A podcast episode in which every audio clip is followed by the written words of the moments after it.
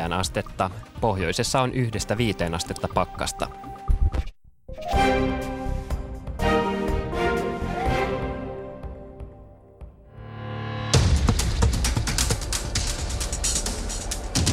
Ylepuheen urheiluiltaa.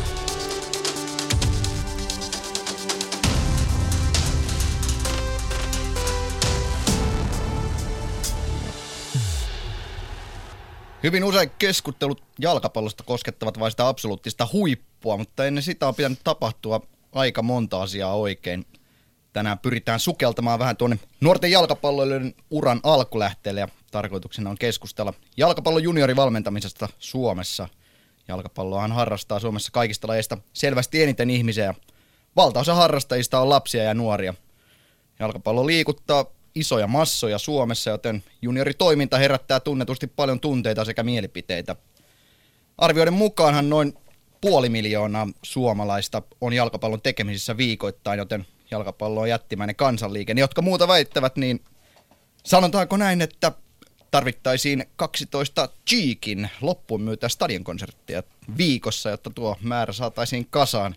No, alku provot sikseensä kaiken kaikkiaan rekisteritä pelaajiahan jalkapallossa on lähes 130 000 ja samalla kun tällainen määrä ihmisiä, joista iso osa suhtautuu lajiin vielä aika intohimoisesti, niin mielipiteitä riittää. Asiat eivät todellakaan ole mustavalkoisia. Tänään pyritään pääsemään pois sieltä mutuilualueelta ja tarkoitus olisi, että onnistuisimme rouhimaan vähän pintaakin syvemmälle. Toki aika huonosti menee, jos kahden tunnin aikana tulee vain itsestäänselvyyksiä ja loppuun kuluneita mantroja lahjakkuudesta tai kentän laidalla riehuvista vanhemmista. Ylepuheen urheiluiltaa. Oikein lämpimästi tervetuloa studiossa Matti Härkönen ja tämän lisäksi onneksi vastinetta ja pohjaa alkusanojen lupauksille on antamassa jalkapallon romantikko ja lasten ja nuorten ammattivalmentaja Kimmo Eronen. Terve. Ja myöskin netissä voi olla tänne studion yhteydessä tuttuun tapaan, niin kuin aina ennenkin näissä urheiluilloissa, hashtag urheiluilta Twitterissä ja Shoutbox toimii osoitteessa yle.fi kautta puhe. Sinne vaan kommenttia tulemaan. Mutta lähdetään itse asiaan. Aloitetaan Kimmo sillä tavalla, että mikäs mies sinä oikein olet? Äläkä nyt vasta, että taiteilija. En ole taiteilija. Kiitoksia, että saan olla täällä. Olen innoissani tästä illasta. Mä oon tosiaan tuolla FC Hongassa toimin lasten ja nuorten valmentajana. Sen lisäksi viimeistelen luokanopettaja opintoja Helsingin yliopistossa kasvatustieteiden Paljon on jäljellä vielä. No, sitähän minulta aina tässä kysellään, mutta se on se gradun verran, sanotaan näin.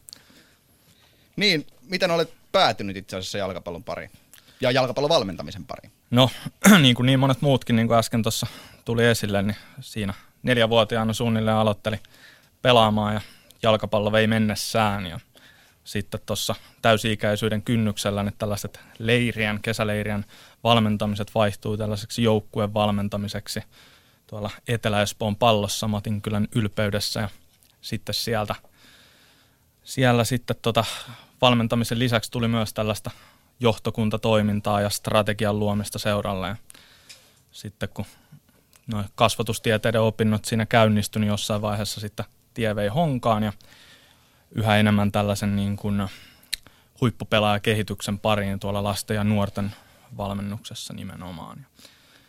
Mitä enemmän tätä on tehnyt, niin sitä enemmän tästä on innostunut ja nyt sitten tässä viimeisen vuoden aikana niin tästä rakkaasta intohimosta on sitten tullut myöskin ammatti. Tänään Kimmon lisäksi ö, lähetyksessä myös mukana paljon muitakin jalkapallon junioritoiminnassa mukana, olevia ihmisiä. Heihin otetaan yhteyttä sitten puhelimen välityksellä tässä illan aikana. Nyt alkuun voitaisiin lähteä sellaista perustavanlaatuisesta kysymyksestä. Kimmo, mikä on valmentajan tärkein tehtävä tai mitä ominaisuuksia hyvällä juniorivalmentajalla pitää olla? No se tärkein tehtävä on varmasti niin kuin kaksihaarainen. Että numero yksi olla – tukena siinä prosessissa, missä siitä lapsesta toivottavasti kasvaisi niin sanottu hyvä ihminen. Ja sitten numero kaksi on innostaa sitä lasta, mahdollistaa omalla toiminnallasi, että se lapsi pystyisi kehittymään niin hyväksi jalkapalloilijaksi kuin se lapsi itse haluaa ikinä tulla. Minkälaisia työvälineitä tällaisen hyvän ihmisyyden opettamiseen valmentajilla on Suomessa nykypäivänä? No, se valmentaminen on ennen kaikkea ihmissuhdetyötä ja siihen tällaisen hyvän ihmisyyden opettamiseen, niin siihen ei oikeastaan mitään taikatemppuja ole, että se on sitä jatkuvaa vuorovaikuttumista ja esimerkillä kasvattamista. Ehkä sellainen nykypäivänä sellainen vanhempien kanssa yhteistyön tekeminen ja, ja heidän, sanoisinko, kouluttaminen, niin tulee myöskin vahvasti kyseeseen. No itse valmennat 8-9-vuotiaita pääsääntöisesti. Kyllä tällä hetkellä valmennan tosiaan eka- ja tokaluokkalaisia. Eli ihan siinä periaatteessa pelaajan polun alussa olla. Kyllä joo, että siellä on osa, jotka on aloittaneet vasta vuoden sisään jalkapallon tai vasta ja vasta aloittaneet vuoden sisään jalkapallon ja osa, jotka on sitten jo pelanneet useamman vuoden jalkapalloa. Mitä mieltä muuten siitä, että panostetaanko tällaiseen näin nuorten lapsien valmentamiseen tarpeeksi? Vähän tuntuu ehkä siltä, että aika usein ne niin sanotusti lainausmerkeissä huippuvalmentajat käyttävät ehkä enemmän ponnahduslautana ja päätyvät sitten isoimmille areenoille. Joo, ei panosteta. Se on, meillä on se niin kuin tällainen ikävä noidan kehä siinä, että tällaisissa lapset aloittavat jalkapallon, niin heitä alkaa valmentaa sitten se innokas isä jolla on, tai äiti, jolla on hirveästi intoa, mutta harvemmin sitten isosti tietotaitoa ja sitten kun sitä tietotaitoa kertyy, siinä muutaman vuoden aikana, niin sitten sitä ei saada talteen tai se ei enää palaa sinne seuraavaksi aloittavien luokse, vaan se poistuu sitä, sitä myötä, kun tämä isä tai äitivalmentaja poistuu kuvioista. Mitä muuten tällä sitten voitaisiin tehdä, että öö, tavallaan sitä valmennusosaamista saataisiin sitten jollakin muulla tavallakin myös kuin kantapään kautta? Pystytäänkö esimerkiksi palloliiton suhteen tukemaan tarpeeksi näitä nuoria valmentajia, jotka nimenomaan valmentavat näitä nuoria lapsia, juuri tällaisia no. koulu ensimmäistä tokaluokkalaisia? Valmennuskursseilla pystytään varmasti asiaan jonkun verran vaikuttamaan, mutta jos halutaan merkittävää muutosta aiheessa, niin valmennuskurssit ei siihen riitä, vaan tämä noidan kehä pitää pystyä murtamaan. Mutta kun puhutaan nyt ikäluokista, mm, miten tärkeää esimerkiksi tällaisessa ihan alkuvaiheessa, uran alkupoluilla oleva pelaajan alku, niin miten tärkeää, että siinä vaiheessa saadaan sitä tärkeää valmennusta? No kyllä mä itse pidän siinä, niin kuin, mitä aikaisemmassa vaiheessa pelaajapolkua ollaan, niin sitä tärkeämmässä roolissa se valmentaja on.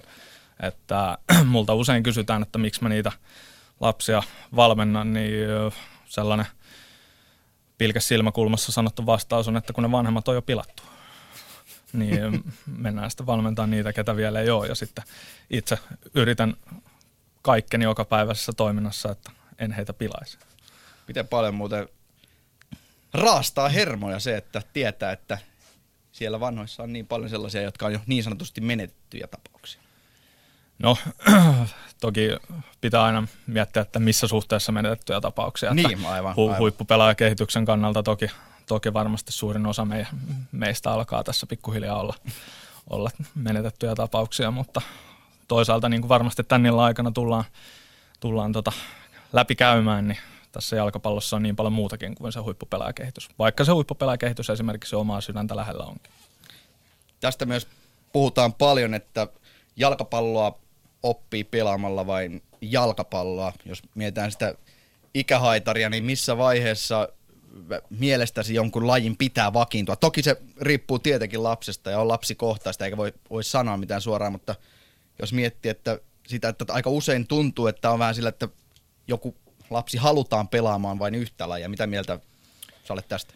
No kaikista tärkeintä on tietenkin se, että mitä se lapsi itse haluaa tehdä. Että se, ne lajit pystyisivät vastaamaan sen lapsen omaan haluun siitä, että kuinka paljon hän haluaa mitäkin harjoitella. Sitten taas jalkapallon kannalta, niin jos ajatellaan huippupelaajakehitystä, niin olennaista on se, että on paljon määrää ja on paljon laatua, varsinkin lapsiurheiluvaiheessa. Ja no, tässä huippupelaajakehityksestä kun puhutaan, niin on varmaan väärin nostaa mitään ikävaihetta niin kuin erikseen esiin. Että kyllä ne on kaikki, kaikki on erittäin kriittisiä.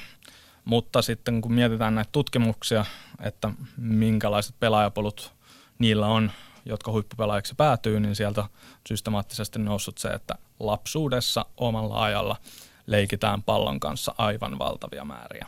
Ja sitä ei Suomessa tehdä tällä hetkellä tarpeeksi, vai? Ei, ei tehdä. No mistä tämä johtuu? Yksi iso haaste on tietysti tämä, jos nyt joku asia alkaa mielestäni olla kulunut mantra, niin se on tämä, kuinka meidän pihapelikulttuurimme on kuollut. No se ei ihan täysin ole kuollut, mutta se on vähentynyt merkittävästi ja siitä ei pääse yli eikä ympäri, että se on yksi merkittävä tekijä. Toki myöskin yksi iso asia on jalkapallon kilpailullisuus, mitä me emme Suomessa hahmota edes vähän alusta.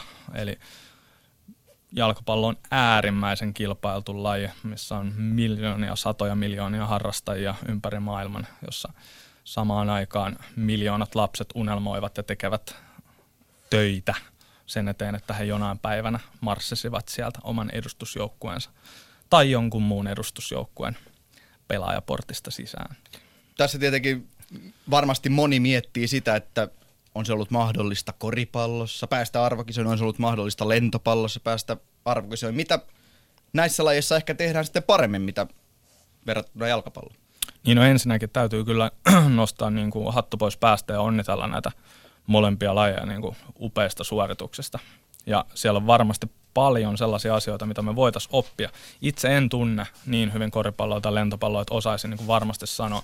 Mutta käsittääkseni esimerkiksi lentopallossa niin on hyvin vahva tällainen huippupelaajien keskittyminen pariin, olisiko Kuortanet toinen ja, ja näin pari urheilukeskukseen, jossa heille taataan niin kuin parhaissa mahdollisissa olosuhteissa parasta mahdollista valmennusta. Ja koripallossa käsittääkseni on tehty erittäin hyvää työtä sen niin kuin valmennuslinjan, maajoukkoiden valmennuslinjan kanssa ja sen tunnistettu ne omat vahvuudet siellä kentällä ja panostettu rohkeasti niin. Pala tästä vielä hetkeksi taaksepäin ja siihen kun niistä valmentajan tärkeistä tehtävistä puhuttiin, nostit kaksi asiaa esiin, eli tällaisen hyvän ihmisyyden opettaminen ja sitten tietenkin lajitaitojen opettaminen. Yes. Kai näin, näin voisi tiivistää ehkä nämä kaksi, kaksi pointtia. Kelpaa, niin, kelpaa. Niin sanotaan, että aika usein tuntuu siltä, että juniorin futiksessa väitellään asioista, miten asiat pitäisi tehdä. Miten paljon nämä kaksi asiaa on ristiriidassa toistensa kanssa?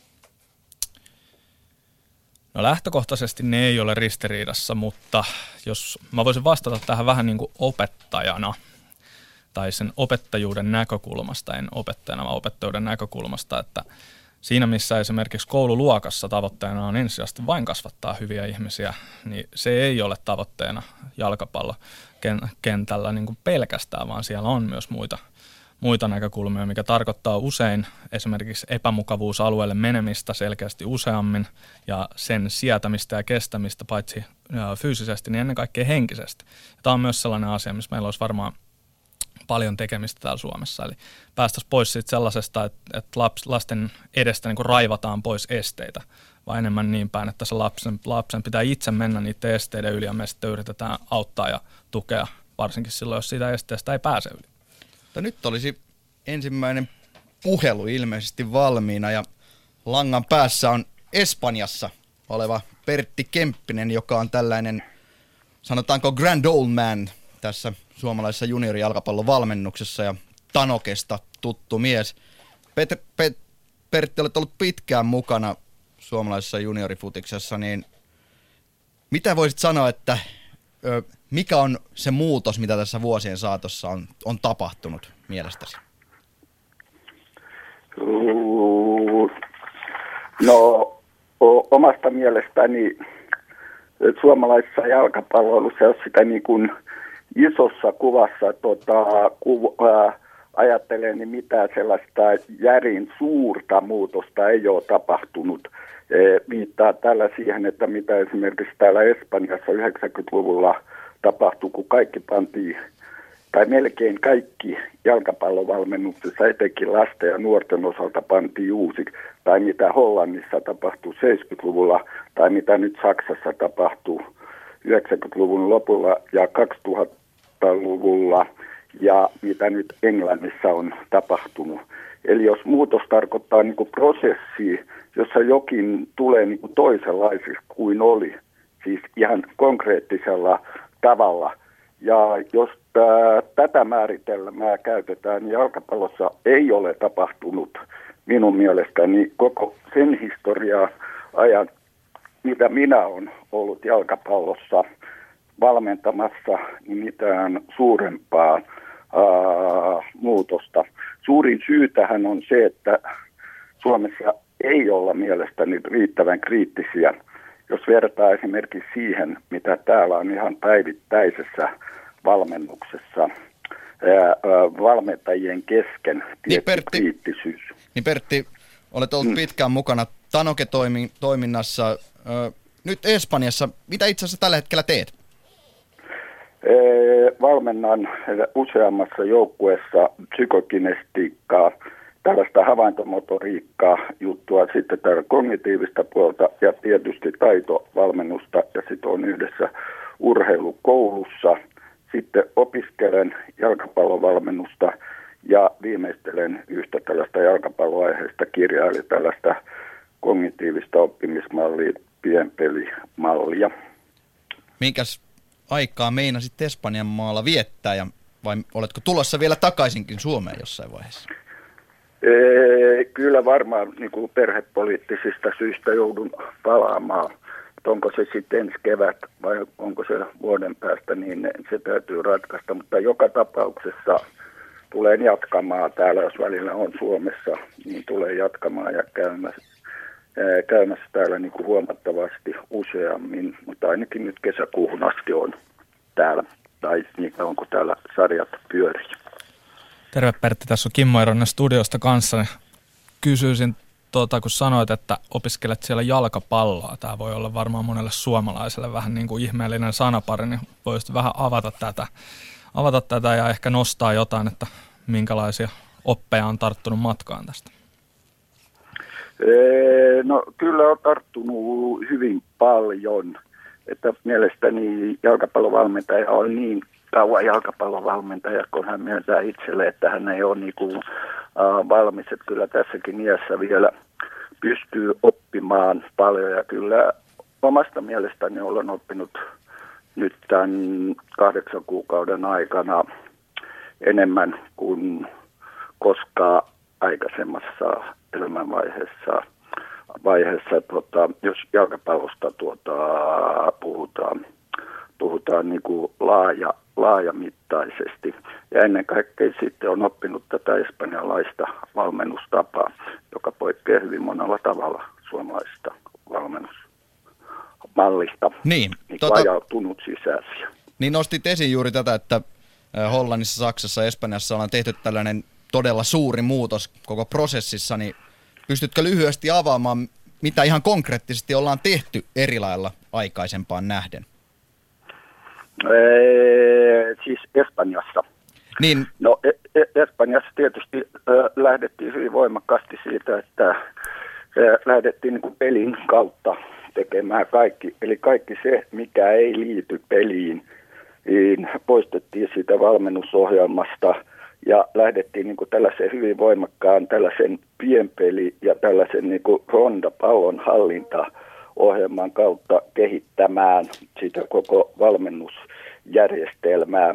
Käytännössä tämä merkitsi sitä, jos vertaa esimerkiksi Suomen järjestelmään, niin tällainen lasten fyysinen harjoittelu siinä merkityksessä, mitä meillä tehdään, sitä ei näe täällä tekniikkakilpailusta, täällä ei voi nyt puhuakaan, tai tekniikkakilpailujen niin kuin, ää, lajitota, tyyppisistä asioista. Oikeastaan, jos sallitte, niin mä voisin esittää tota, tässä tämmöisen 15 kohdan listan, Oho. jonka mä olen laatinut täällä. Nyt oli tää, aika tuunin kokoinen kattaa ilmeisesti luvassa. Nämä on kyllä ihan lyhkäisesti No niin, no niin. anna palaa Kaikissa loogisin tapa. Ensiksi Espanjassa jalkapallo on ylivoimaisesti arvostetuin urheilun muoto.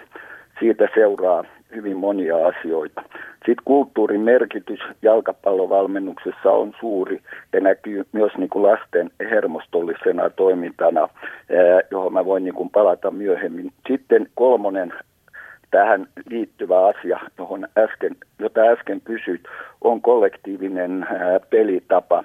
Espanjassa alusta alkaen lapset alkaa pelaa joukkueena, ei heillä ole oikeastaan mitään muuta mahdollisuutta kuin olla joukkueen jäsen. Eli mm, Espanjassa ei ole sellaista mahdollisuutta, että sä et syötä paremmin sijoittuneelle pelaajalle. Ja tämä on hyvin tärkeä niin kuin asia. Ja tähän kollektiiviseen pelitapaan liittyy myös se, että Espanjassa ei ole lapsille eikä varhaisnuorille eikä nuorillakaan yksilöllistä valmennusta. Niin kuin meillä on kaiken maailman eh, kykyryhmiä, mm, seuroissa tällaisia aamuharjoituksia, joihin niin kuin valitaan pelaajia.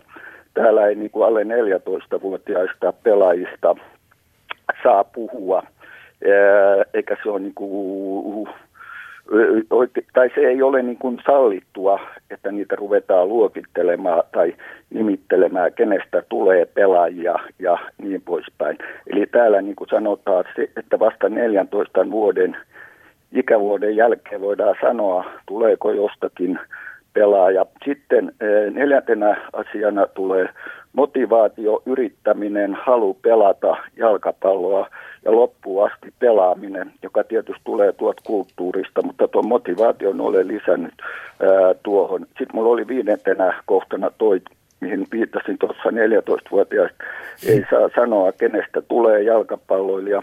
Sitten kuudentena kohtana on niin kuin tämmöinen kognitiivinen oppimismalli – jossa niin kuin tämmöinen tietopohjainen oppimismalli ja jalkapallon tietynlainen älyllistäminen eh, on eh, tärkeää. Täällä kuitenkin tämä älyllistäminen tapahtuu hyvin pitkälti niin kuin lapsen kehityspsykologisilla ehdoilla. Esimerkiksi Piatseen täällä viitataan äärettömän usein. Eli lapsille ei syötetä niin vaikeita asioita täällä niin, kuin, niin varhaisessa vaiheessa, mitä Suomessa. Siis viittaa nyt niin kuin käsitteellisillä asioilla. Sitten seitsemäs, täällä on äärettömän yhtenäinen valmennusjärjestelmä. Eli Espanjan palloliitto onnistui sen järjestelmässä sillä tavalla, että kaikki seurat toteuttaa sitä, jolla mä nyt tarkoitan tätä äsken viittaamaan, viittaamaani tällaista kognitiivista va- valmennusjärjestelmää. Ja tää, tästä tulee niin kuin seitsemänteen kohtaa. Täällä on hyvin koulutetut valmentajat, eli täällä on noin 15 ja puoli tuhatta UEFA Pro tai A-tason valmentajaa. Ja lisäksi täällä on äärettömän paljon yliopiston loppututkinnon omaavia valmentajia jotka valmentaa myös ihan pienissä seuroissa. Eli täällä on valmentajien taso, täällä on, ää, ää, se on huimaava, sanoisin näin. Ja tästä ää, tulee tietysti se, että Suomen palloliitto niin kuin rajaa mielestäni liikaa että mm, koulutettavien määrää. Ja tästä käy, että nopein tapa varmaan Suomessa nostaa jalkapalloa on se, että koulutetaan valmentajia huomattavasti runsaammin korkeammalle tasolle. Lisäksi Espanjassa tämmöinen UEFA Pro-tason tutkinto kestää ajallisesti noin kymmenen kertaa kauemmin. Eli, eli tota, valmentajilta vaaditaan siellä koulutuksessa merkittävästi enemmän. Samoin kuin kenttävalmennuksessa valmentajilta vaaditaan huomattavasti enemmän. Sama on niin kuin Britanniassa tai Hollannissakin, että siellä ei voi mennä sinne mukavuusalueelle esimerkiksi silloin, kun pelikäsitystä opetetaan niin kuin kognitiivisella puolella, niin kyllä siinä on oltava hyvin va- vahvasti tota, uh, mukana. Sitten yhdeksäntenä asiana jalkapallon laajuus. Eli tämä on hyvin suuri maa, että sitä ei niin kuin ymmärretä, että kuinka ja paljon täällä on jalkapalloja, että kuinka paljon täällä on seuroja ja kuinka paljon täällä on hyvi, hyviä tota, seuroja. Kymmenentenä niin kuin lajin kunnioittaminen ja arvostaminen, miten voi käyttäytyä tuota, kentällä ja niin poispäin. 11, täällä on niin kuin, mä laitoinkin tuon turhien asioiden karsiminen niin kuin siinä, että kaikki tehdään lajin ehdoilla. Täällä ei ole olemassa mitään oheislajeja, täällä ei ole olemassa mitään tekniikkakilpailuja ja täällä ei ole olemassa mitään lenkkejä, fyysisiä harjoitteita, paineja, telinevoimistelöitä, ynnä muuta. Kaikki tehdään kentällä myös miesten tasolla suurin osa tehdään niin kuin kentällä, että tehdään semmoisen sellaisen yhdistelmäharjoittelun kautta. Eli jos harjoitellaan fysiikkaa, niin siellä on aina pallo mukana ja tiettyjä tällaisia X-syklisiä, siis tällaisia nopeita äh, suorituksia. Sitten tulee kovin pommi. No niin. Nyt sanon, kuunnelkaa kovin odotellaan. pommi, pommi. Tämä on ratkaisevin tekijä, ainakin minun mielestäni, lajin halpuus. Espanjassa kuukausimaksu on noin 20-10 euroa. Eli Suomessa jalkapalloilu on eliittisoitunut. Jos otetaan esimerkiksi Helsingissä kolme, kolme tota, jalkapallollisesti kovaa seuraa, HJK, Käpä ja Honka, niin siellä on noin 200-300 euroa kuukausimaksu. Jos me ajatellaan, että vanhemmat, vanhempi tienaa pari tuhatta euroa, mikä on ihan realistinen asia, niin se on niin suuri prosentti siitä kuukaustulossa, minkä vanhempi tai vanhemmat tienaa, että moni lapsi ei pysty enää harrastamaan Suomessa jalkapalloa. Eli Espanjassa myös köyhempien perheet lapset voi harrastaa jalkapalloa. 13 vanhempien rooli. Espanjassa vanhemmilla ei ole minkäänlaista roolia. Tai sanotaan näin, että täällä niin kuin roolit on selvät. Valmentaja valmentaa, vanhempien rooli, rooli on sitten se olla vanhempana. Et Espanjassa vanhemmille ei ole niin kuin mitään asiaa kentällä, siellä on verkkoaidat välillä ja se on oikeastaan valtava kulttuurillinen sokki, jos joku uskaltaa tulla kentälle. Mä näkisin samanlaisena sen, että kuulijat ymmärtää, kun riisuu sitten salasti siis jalkapallokentällä. Että se on, se on, se on, se on niin kuin häpeällinen teko. Suomessa vanhemmat ovat maksavia asiakkaita, ne ovat saaneet seuroissa valtaa, mikä on ihan ymmärrettävää, jos ne näitä summia tota, maksaa. Tästä seuraa sitten se, että Espanjassa ei esimerkiksi, mitä mä oon ollut kenttien laidoilla ja aika paljon on ollut, niin en ole kertaakaan kuullut, että juniorivalmentajaa arvostellaan. Että sillä on niinku semmoinen tietty kunnioitus niinku papilla tai entisellä opettajalla tai niin poispäin. Ne voi arvostella niin kuin siellä kentälaidalla liikan ottelua tai jotain muuta. Niin, Viisaita ei- sanoja ja sitten siis kaksi kohtaa taisi olla vielä, eikö? Joo. 14 ja 15. Joo, sitten on kesäiset olosuhteet, vasta-arktiset olosuhteet, eli täällä lapset voi mennä milloin tahansa harjoittelemaan. Et meillä kuitenkin joihinkin halleihin maksaa ja kaikki ei asu hallien luona ynnä muuta, niin tämä on minun mielestäni vielä suurempi asia, mitä Suomessa ollessa havaitsi sen. Ja tähän liittyy tietysti sitten valo.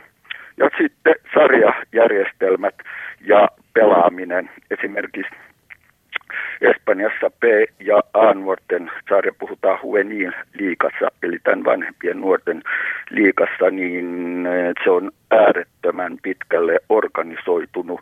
Ja jos täällä on 18 lääniä, niin eh, jokaisessa läänissä on oma liika, eli tämmöinen nationaalinen liika. Ja näiden liikojen sarjapelien taso ja se koko kulttuurillinen olemus, mikä siellä on olemassa, että siellä on noin 400-500 ihmistä seuraamassa aina tämän tason peliä, erittäin hyvät tota, tuomarit, se on arvostettu ynnä muuta. Että meillä ei ole tavallaan niin kuin Suomessa enää niin kuin PA-tasolla sellaista varteotettavaa liikaa, joka ää, pystyisi kehittämään näitä pelaajia ää, suuremmassa määrin. Eli me, meillä siinä vaiheessa häviää erittäin paljon pelaajia. Tämä on lyhyesti sanottuna tämä. No niin, Pertti, tähän ei tarvitse 15 ö, kohdan listaa, kun täällä Southboxissa on Fabu kysyy, että missä näkisit suurimmat erot noin niin kuin espanjalaisten ja suomalaisten junnufutajien välillä, jos ikäluokaksi sanotaan vaikka 10-13, tämä siis kentällä, että mitkä on ne suurimmat erot? Kyllä, kyllä ylivoimaisesti suurin on äh, yrittäminen, halu, halu pelata.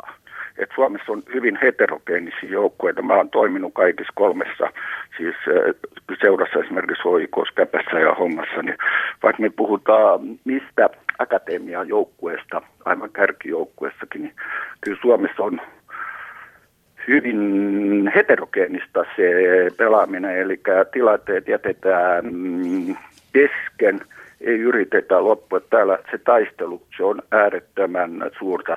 Pelinopeus on huomattavasti nopeampaa täällä. Pelikäsitys sillä tavalla, että omasta mielestäni niin kuin tällaisessa pelikäsityksessä, ää,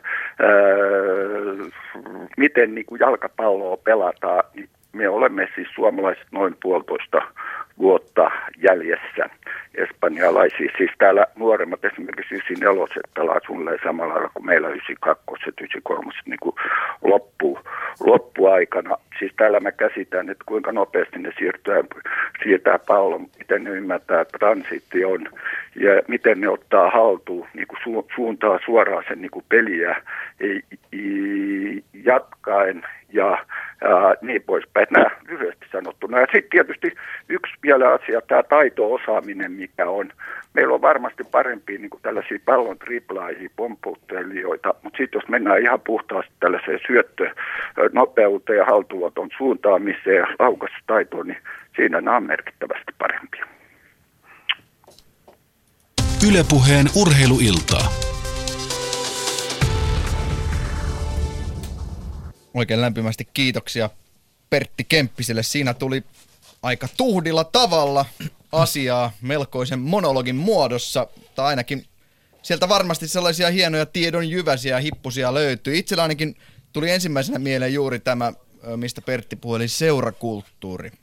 Se tuli heti oikeastaan ensimmäisenä, mikä on erona Espanjan ja Suomen välillä. Miten itse näet tämän, tämän seurakulttuurin? Nimenomaan juniorivalmennuksen valmennuksen kannalta, Kimmo. No olen itsekin vasta niin kuin, tämän kansainvälistymisen myötä, kun on päässyt tuonne Eurooppaan näkemään niitä pelejä ja pelaamaan juniorien kanssa, niin olen ymmärtänyt sen, että kuinka massiivinen merkitys nimenomaan kulttuurilla ja sillä keski-eurooppalaisten jalkapallokulttuurilla on siihen heidän pelaajakehitykseensä. Ja toki myöskin nämä laajat massat, mistä Pertti myös tuossa mainitsi. Lisäksi haluaisin vielä, vielä nostaa tuon, että jos itse pitäisi mainita, että mikä meidän suurin haaste on huippupelaajakehityksessä, niin myös nimeäisen tämä yrittämisen tason, pelissä elämisen tason, mikä on, on sitten tietysti pidemmän keskustelun aihe, että kuinka paljon siitä johtuu nimenomaan tästä kulttuurin ohuudesta ja kuinka paljon ehkä massojen ohuudesta ja niin edelleen.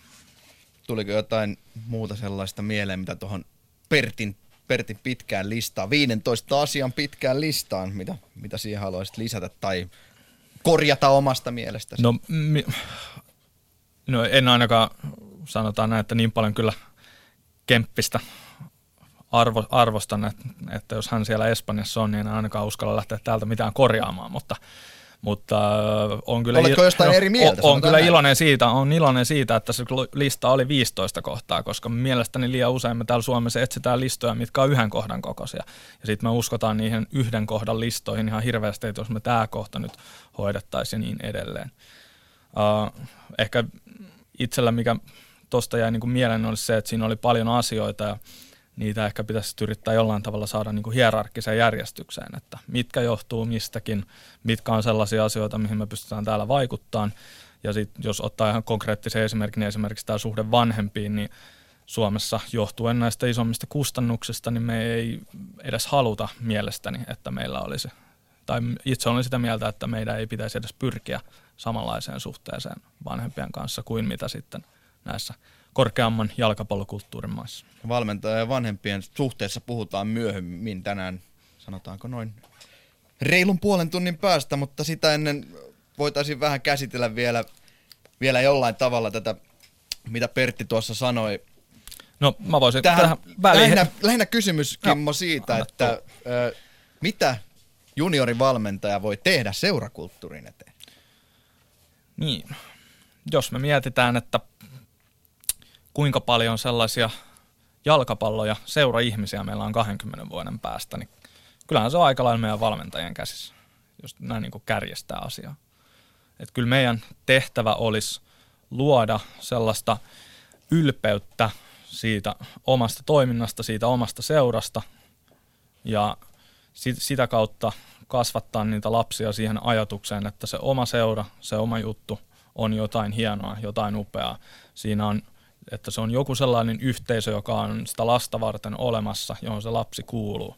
Ja sitä, sitä kautta sitten tota, se lapsi pääsisi kasvamaan myös sellaiseen seurayhteisöön. Tai jollain tavalla tuntuu, että kyllä tämäkin on muuttunut ja tajuttoman paljon niistä, joista kun esimerkiksi itse pelasin jalkapalloa ja oli, oli Hesakapissa joukkueita, milloin oli HJK Manchester United tai Toukkolan Teräs Manchester City tai itsehän me ehdottimme, että voisimme voineet olla Malmin palloseura HJK Edarit. No niin, ja se ei varmaan mennyt läpi. Ei, ei mennyt silloin.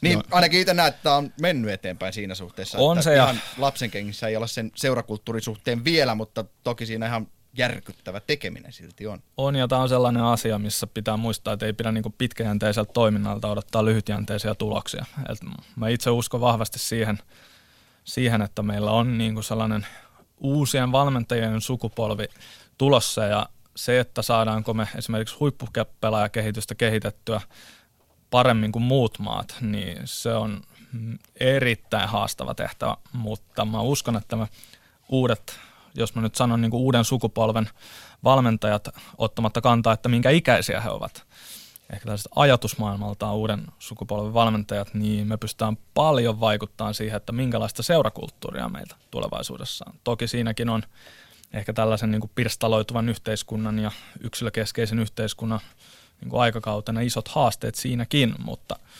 jalkapallo, jos mikä, niin voisi olla se sellainen tekijä, joka tätä johtaisi tällaista taistelua tällaisen yhteisöllisyyden puolesta. Niin mitkä nämä haasteet sitten ovat tämän yhteisöllisen puolesta tai yhteisöllisyyden suhteen?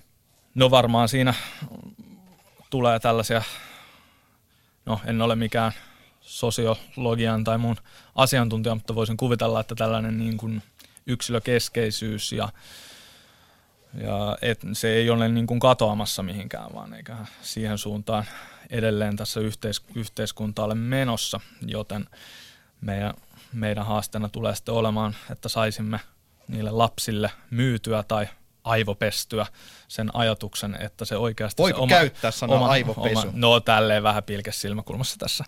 Niin niin, tota, että me saataisiin oikeasti ne lapset uskomaan siihen ja ymmärtämään ne niin kuin yhteisöllisen toiminnan ilot, joita ainakin itse koen, että jotka minulle ovat ainakin elämässä paljon antaneet ja varmasti meille kaikille muillekin. Kohta otetaan lisää puhelua ja palloliiton nuorisopäällikkö Marko Viitanen pääsee, pääsee puhumaan, mitä hänellä on sydämellään.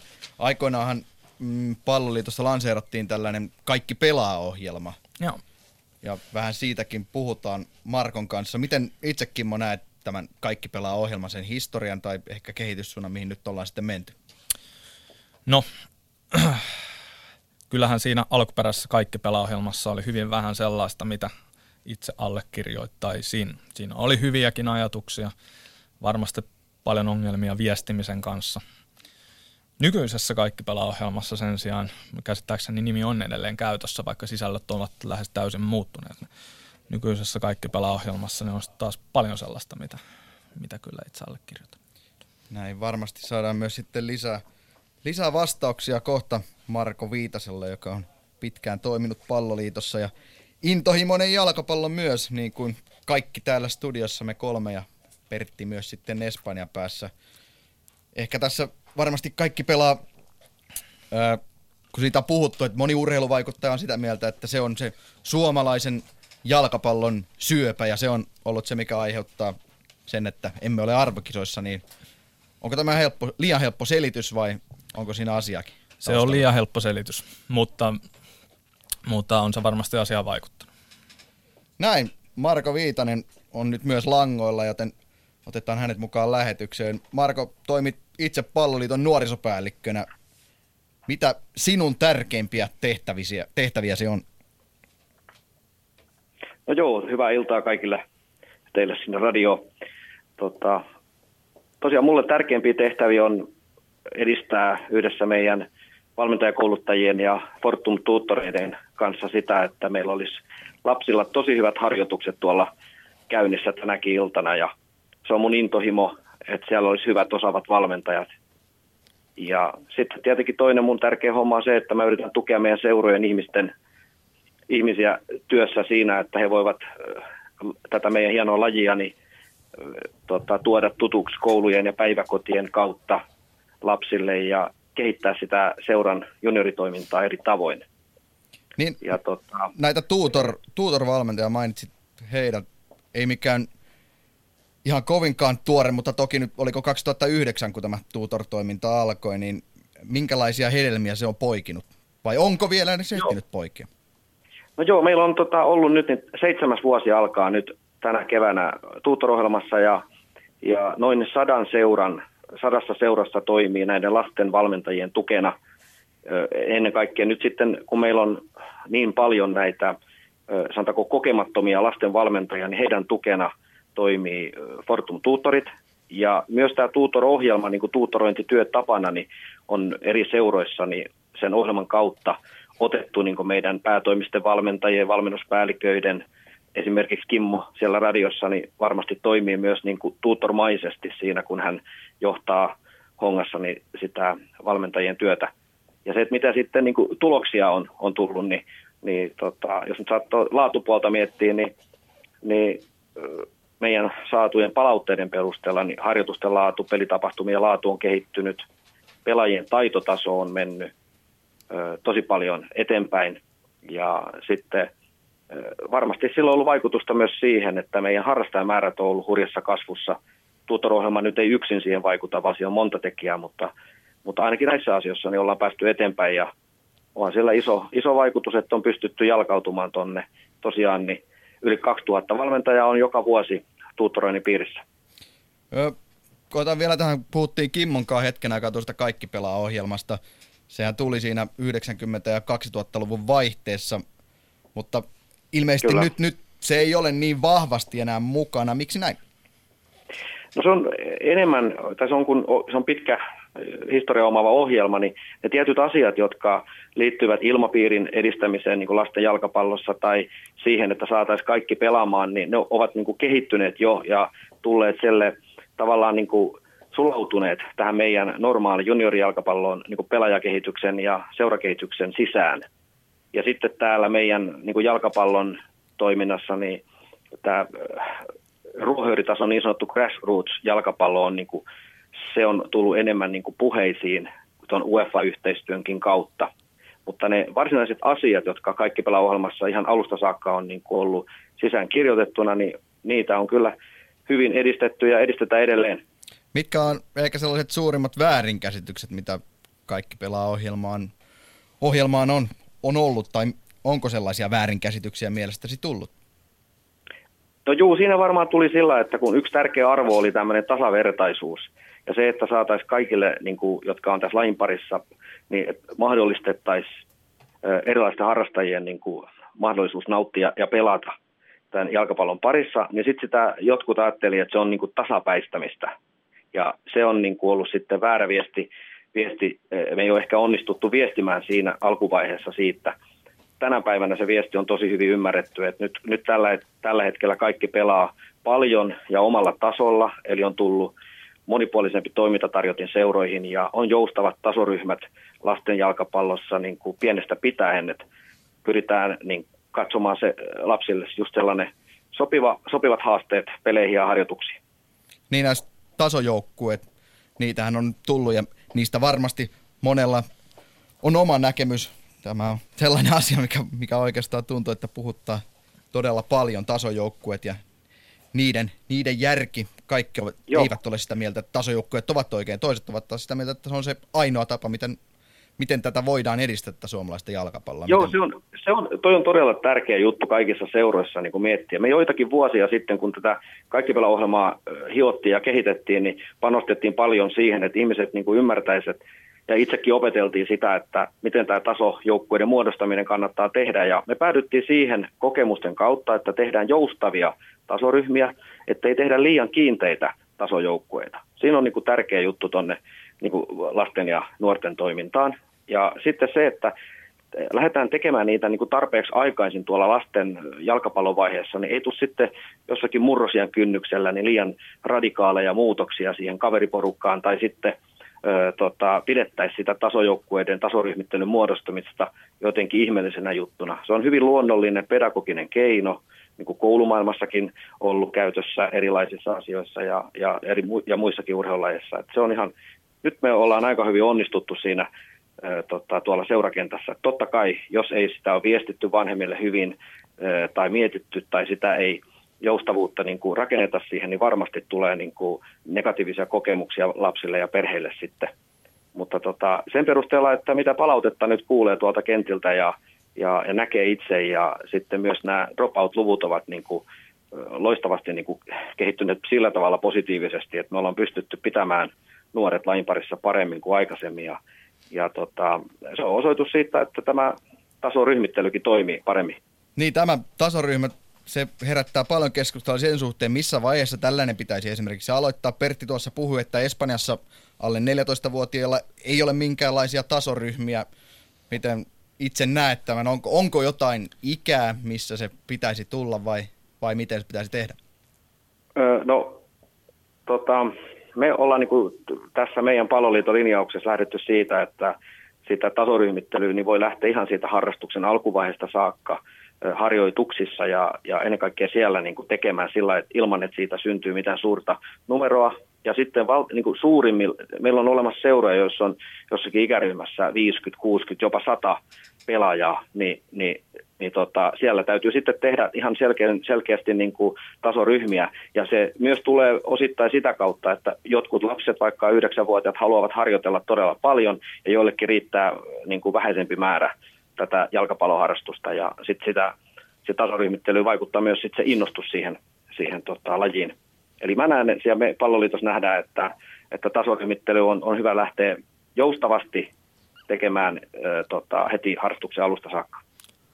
Mä voisin tähän väliin kommentoida sen verran, että jos ymmärsin oikein tämän Pertin, Kemppisen Pertin tota, kommentin Espanjasta käsin, niin käsitin sen niin, että siellä kyllä tasoryhmät on käytössä, mutta siellä ei niinkään ää, tavallaan nimetä sitä pelaajien potentiaalia sen mukaan, että minkälainen hän on, missä tasaryhmässä hän on, minkälainen hän on silloin, kun hän on vielä näissä varhaisissa kehitysvaiheissa. Ja itse lähtisin siitä, että 14-vuotiaanakin on vielä aika vaikea, vaikea kyllä tällaisia asioita nimetä. Joo, sen takia just se joustavuus siinä sanonko tasojen ryhmittelyssä on tärkeää, että jos niitä liian aikaisin tehdään kiinteitä ryhmiä, niin, niin tota, se ei ole kovin järkevää. Niin, paljon positiivista olet löytänyt ja puhunut niistä Marko, mutta tekisi mieli kysyä, että mikä sitten ehkä on tällainen vitsaus, mikä on suomalaisessa juniorijalkapallossa tällä hetkellä ja siinä valmentamisessa nimenomaan?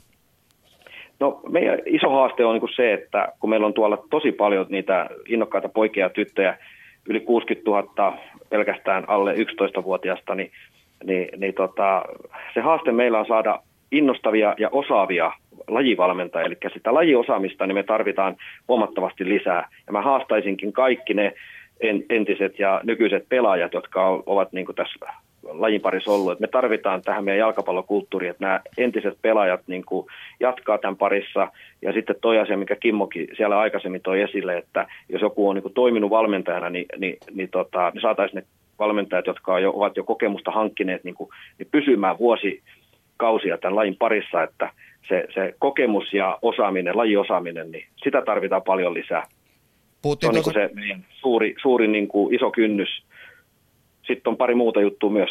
Niin, puhuttiin tuossa Kimmon kanssa siitä, että aivan lähetyksen alkuun, että miten paljon palloliitto panostaa näihin todella nuorten lasten valmentamiseen, niin miten sinä näet sen?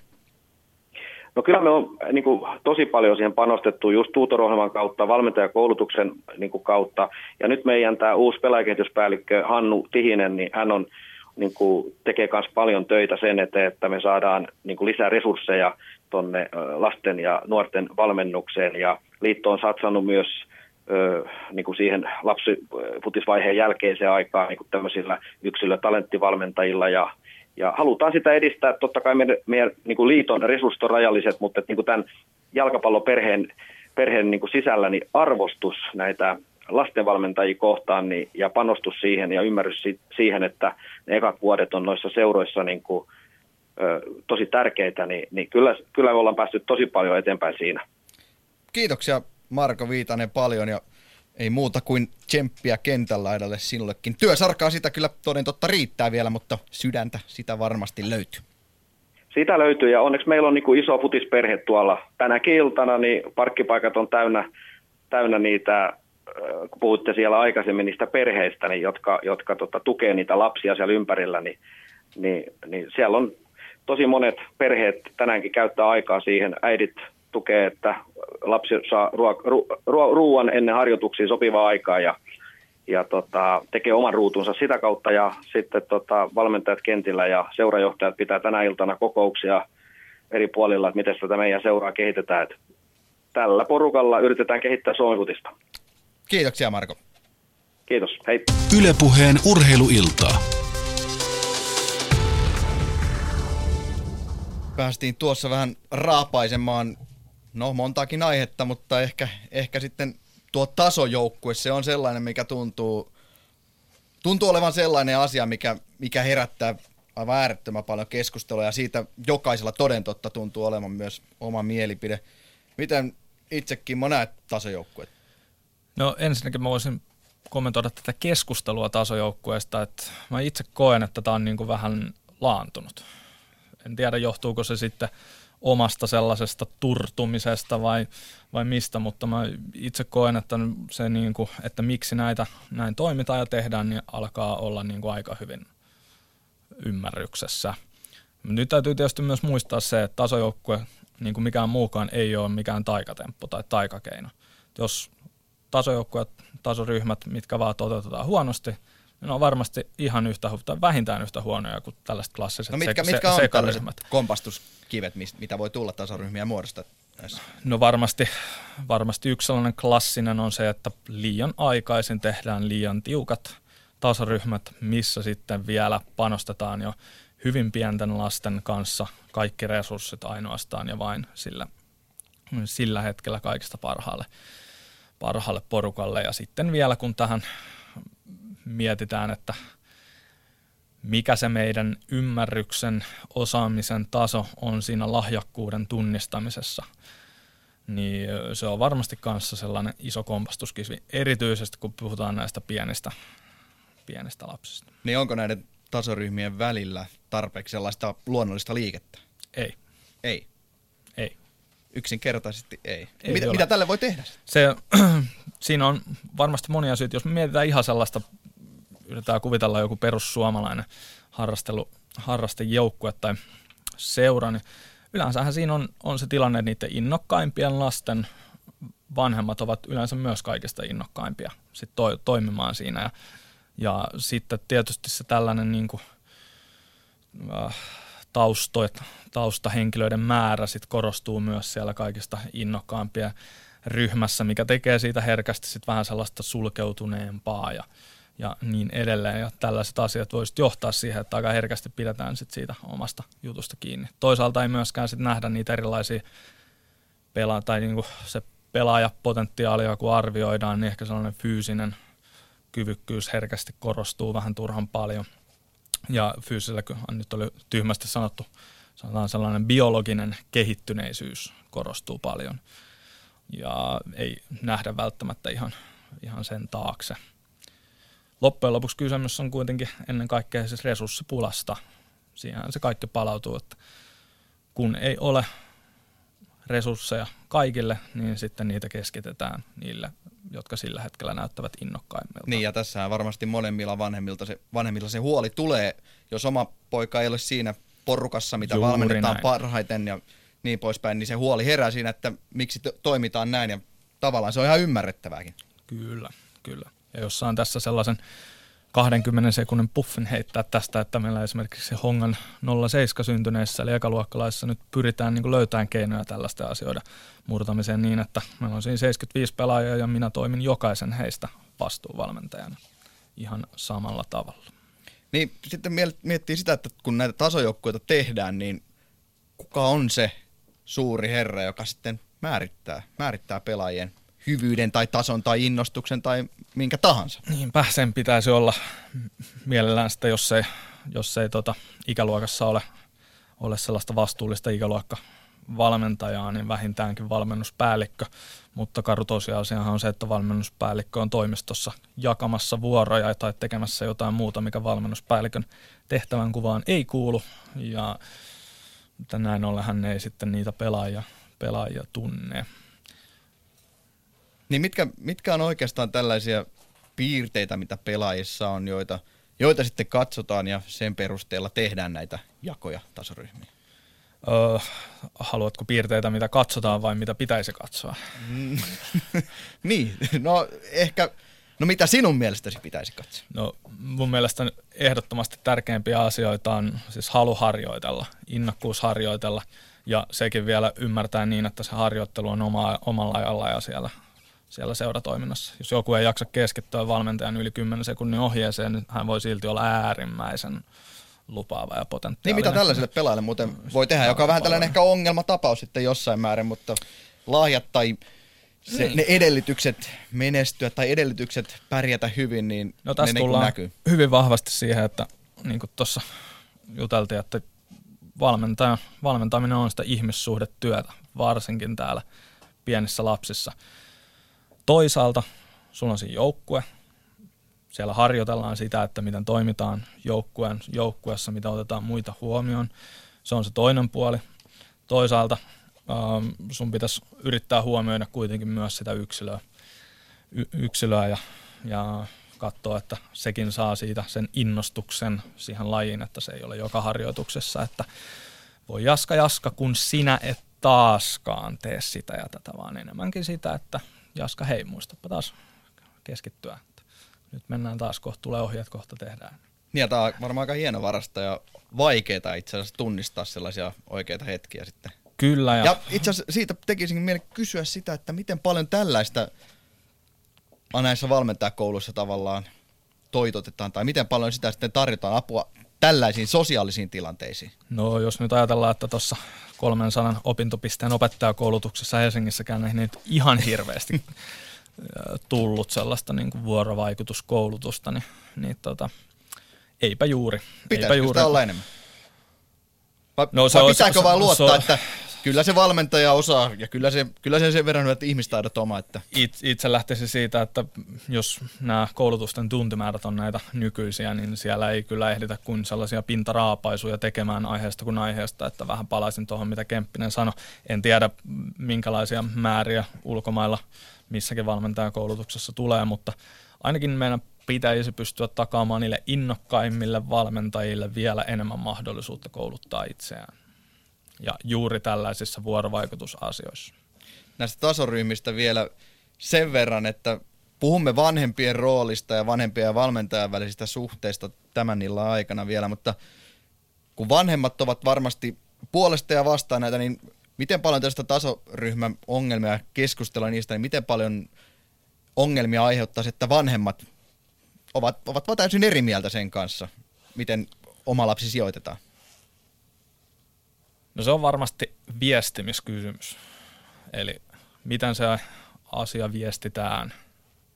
No toinen tekijä on tietysti se, että jos on merkittäviä laatueroja niiden erilaisten ryhmien kanssa, niin juuri nämä pelot, mistä mainitsit tuossa, niin ne varmasti vaikuttaa sillä taustalla ihan aiheellisesti. Mutta ennen kaikkea se on, on niin viestimiskysymys, että, että vanhemmille viestitään, että mitä tehdään, minkä, minkä takia ja millä tavalla ja miksi, miksi juuri tämä ratkaisu on nyt sitten Liisan kohdalla se paras mahdollinen ratkaisu Liisalle. Ja totta kai tässä on tausta-ajatuksena se, että valmentajat ovat myös tehneet sen ratkaisun ajatellen Liisan parasta.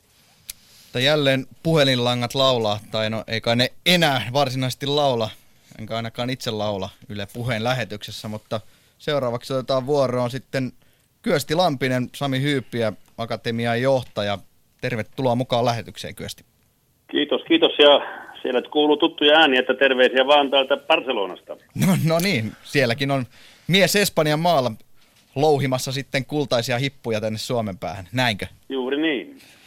Ja se mielestäni ehkä tällainen data-analyysi, se on yksi tällainen todella suuri puheenaihe ollut jalkapallossa ylipäänsä maailmanlaajuisesti. Se on lisääntynyt aikuisten tasolla, mutta kyösti te teette myös vähän samantyyppistä sitten nuorin, nuorille ja miten paljon sitä itse asiassa käytetään hyväksi Suomessa junioritoiminnassa?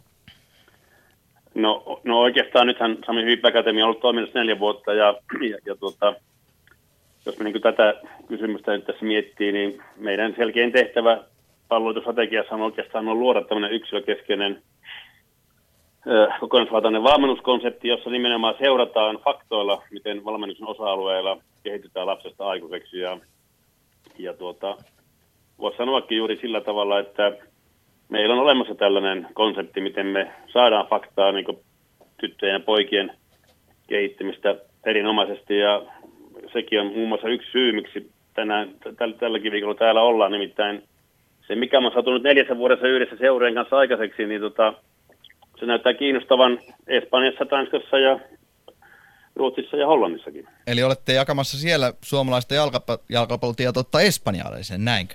No, no ehkä ei voi vielä näin sanoa, mutta konsepti kiinnostaa ja, ja, ja tavallaan jos ajattelee kansainvälistymistä ja yleensäkin suomalaisen jalkapallon kehittymistä, niin, niin jotta suomalaiset voi neuvottelupöydässä samanvertaisena keskustella muiden maiden kanssa jalkapallon kehittämisestä, niin kyllähän meillä suomalaisilla täytyy olla jotakin, mitä tuoda siihen pöytään. Ja tällä hetkellä näyttää siltä, että tämä toimintatapa, mitä me olemme tehneet neljä vuotta seureen kanssa hyvässä yhteistyössä ja nimenomaan yhdessä asioita kehittäen, niin ilmeisesti siitä on syntynyt jotakin, mikä näyttää kiinnostavan ulkomaillakin. Niin, te teitte joulukuussa yhteistyösopimuksen Soccer Service Barcelonan kanssa. Mitä uusia näkökulmia tämä on toimintaanne tuonut? No oikeastaan pitää lähteä vähän kauempaa, että jos mä tätä meidän, meidän juonta, mikä tässä on ollut, että meidän tehtävä on synnyttää tämmöinen kehittämisen konsepti kokonaisvaltaisesti lapsesta aikuiseksi. Se on tapahtunut. Me voidaan osoittaa tällä hetkellä niillä seuroille, seuroille myöskin, että pelaajat ovat kehittyneet. Jos me jutellaan suomalaisten nuorten maajoukkojen valmentajan kanssa, niin sieltä tulee viesti, että seurat ovat tehneet hyvää duunia. Tulee koko ajan parempaa ja parempaa aineesta ikään kuin näihin ensimmäisiin maajoukkueisiin. Ja, ja, ja tavallaan niin tämä, tämä tämä voisi kirjoittaa, että no sillä tavalla, kun mennään kohti Sokioservice ja espanjalaisten kanssa olevaa touhua, niin, niin meillä nyt neljältä vuodelta aika hyvin faktoja siitä, että missä ollaan, mitä on saatu aikaiseksi, missä on haasteita, ja, ja, ja nimenomaan saattaa Suomesta jalkapalloa, niin, niin mitkä ovat ne keskeiset haasteet tällä hetkellä. Ja se on se syy, että kun näitä faktoja on ollut näin paljon, niin ikään kuin totta kai me sitten olemme alkaneet katsomaan sitä, että mistä löytyy se osaaminen juuri siihen, missä me emme ole vahvimmillamme. Aivan. Ja se on se syy olla täällä tänä päivänä muun muassa tällä viikolla.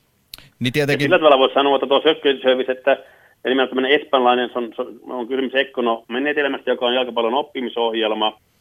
Ja nytkin meillä esimerkiksi faktoja on olemassa aika, aika hyvin, hyvin niin nämä, nämä, tämä Ekkonon menetelmä on siis aika ja nimenomaan voisi sanoa näin, että nämä tahot täällä osaa nimenomaan sen, mistä me emme ole Suomessa hyviä, joka tarkoittaa oikeastaan sitä, että pelikeskiössä jalkapallon teknistaktiset valmiudet, miten sitä vaiheittain saatetaan oppimaan tytöille ja pojille. Ja, ja tämä on tavallaan selkeä, hyvin, hyvin selkeä järjestelmä, joka Espanjassa on tuotu pelaajia siis lapsista nuoresta aikuisiin. Ja tämä on se, mistä me ollaan nyt sovittu, että tämä menetelmä sovelletaan suomalaiseen lapsia ja nuoriso jalkapallokulttuuriin ja, ja tehdään tavallaan tähän, siis tähän meidän hyvään peruskonseptiin, mitä olemme tehneet yhdessä seurojen palloliiton asiantuntijan kanssa, niin tuodaan tämmöinen ulkolainen lisä, jossa on kulttuuri ja osaamista, ja tässä tulee tämmöinen uudenlainen miksi, suomalainen koktail, suomalainen valmennuslinja, ja, ja päästään vuoren varmasti eteenpäin. Aina kun suomalaiseen jalkapalloon tulee jotain tällaisia uusia suuntauksia ja jotain näkökulmia, niin aina myös herää kritiikkiä. Teidän suhteen ehkä on hiukan kritisoitu että te olette tavallaan sellainen elitin kerho, mutta miten itse näet tämän, tai minkälaisia ongelmia teille on tullut vastaan vuosien aikana? Koska aivan varmasti poikkipuolisia sanojakin on tullut teidän tekemisistä, se on, se on hyvin normaalia, kun jotain uutta tulee. No oikeastaan siis tuosta elitis, elit, elitistä juttuja siitä liikkeelle, että me haluamme luotu tavallaan kriteerit millaisia seurojen, seurojen kanssa me voidaan tehdä yhteistyötä. Ja kehitys voi syntyä ainoastaan seurassa on päätoimisen ihmisiä. Toinen puoli asia on oikeastaan vain se, että minkä verran meillä on ollut resursseja siihen, että kuinka suuri volyymi tässä meidän yhteistoiminnassa voi olla seurojen kanssa. Ja se on oikeastaan ohjannut tätä, tätä alkua. Ja tavallaan toinen puoli asia on se, joka liittyy, että me olemme osa palvelusstrategiaa, jossa ikään kuin tämänkin strategian kaudella keskitytään niin kuin ikään kuin valmentajakoulutuksen erityisesti lapsiluvaiheessa ja niin edespäin. Ja nyt tämä, mitä me olemme synnyttäneet tässä, niin siitä me juuri keskustellaan palveluita, että miten me saadaan tämä konsepti laajentumaan koko valta, valtakuntaan niin kuin järjellisesti. Että Niin, että se valuu on sitten kaikille siitä, että- tavallaan. että ei voi antaa jotakin kaikille, kun resurssit ei siihen riitä, vaan täytyy tehdä jotakin kunnolla, joka niin toimii, ja sen jälkeen sitä voidaan kouluttaa koulutuksen monien muiden työ, työ, työ, työtapojen kautta ikään kuin siirtää koko valtakuntaan. Ja Aivan. Tämä on se strateginen kumppanuus, mitä me, mitä me, mitä me teemme palveluiton kanssa, koska me olemme strategisia kumppania ja meillä on oma roolimme siinä, siinä, siinä kokonaisuudessa. Mutta sitten jos ongelmia ajatellaan, niin, niin minusta se ongelma on vähän niin kuin väärä sana, koska tavallaan tämä on ihan normaalia elämää, että meidän tehtävä on tavallaan aiheuttaa muutosta, ja nimen muutoksen aiheuttanut on faktat, joita me kerätään. Ja se on ihan selvä asia, että ei tämä kaikkia miellytä. Ja minusta on ihan reilu peli, että ne, jotka ei halua tässä toimissa olla mukana, eikä sitä tykkää, niin parempi pysyä pois, että me tehdään mielellään niitä, jotka haluaa tehdä, joilla on energiaa ja haluaa myöskin kehittää itseensä. Että, että se asia on niin sillä tavalla niin hirmu, hirmu, ei ole niin erityisiä ongelmia, vaan tämä on ihan normaali suomasta urheilua. Ja jalkapallon muutoksen tekeminen on yhtään sen kummallisempaa kuin muutoksen tekeminen missä laista tahansa. Niin, mutta varmaan tarkoitus on kuitenkin teilläkin, että olisi se nyt hienoa, että se mitä te teette nyt, niin siitä olisi tulevaisuudessa vuosien päästä hyötyä aivan kaikille. Eikö näin? Joo, ja, ja, ja nimenomaan, siis näin, tästähän tässä on kysymyskin, että se mitä on tehty, niin, niin ikään kuin palaa, palaa, palaa, palaa palalta ikään kuin koulutuksen keinoin ja moni muuten, niin ajatuksena on se, että tämä koko homma menee koko valtakuntaan. Ja sitä me tässä oikeastaan, eikö se Marko ole siellä istumassa, niin palloliiton jos mietitään, minkälaisia askeleita otetaan yhdessä. Että Niin. niin. tämä koskisi tavallaan kaikkia. Marko oli tuossa puhelimen välityksellä, kuten sinäkin, Kimmo Ironen on tässä vieressäni Joo. Jere Pehkosen kanssa Ja se on, puhumassa. se on, se on, tavallaan ongelma, joka on tämmöinen huvittavakin asia, että kyllä se niin elämänpitoinen haaste on tulla ymmärretyksi. Ja oikeastaan tästä voisi antaa vain sellaisen pienen esimerkin, että siis jalkapalloperhe ja jalkapallo ovat todella monipuolisuuden kannattajia. Jos me ajatellaan tutkimustuloksia ulkomailta, niin kaikissa maissa, joissa on menestyneet jalkapalloita, niin ne ovat pääasiassa käyttäneet aikansa siihen jalkapalloharjoitteluun, mutta aina oikeastaan lapsuuden vaiheessa on ollut 1-2 tukilajia siinä rinnalla. Mm. Että tavallaan siis jalkapallossa me olemme todella monipuolisen kannattajia ja se keskustelu, mikä pitäisi olla paljon järkevämpää Suomessa, kun se on liian pinnassa, että miten monipuolisuus syntyy.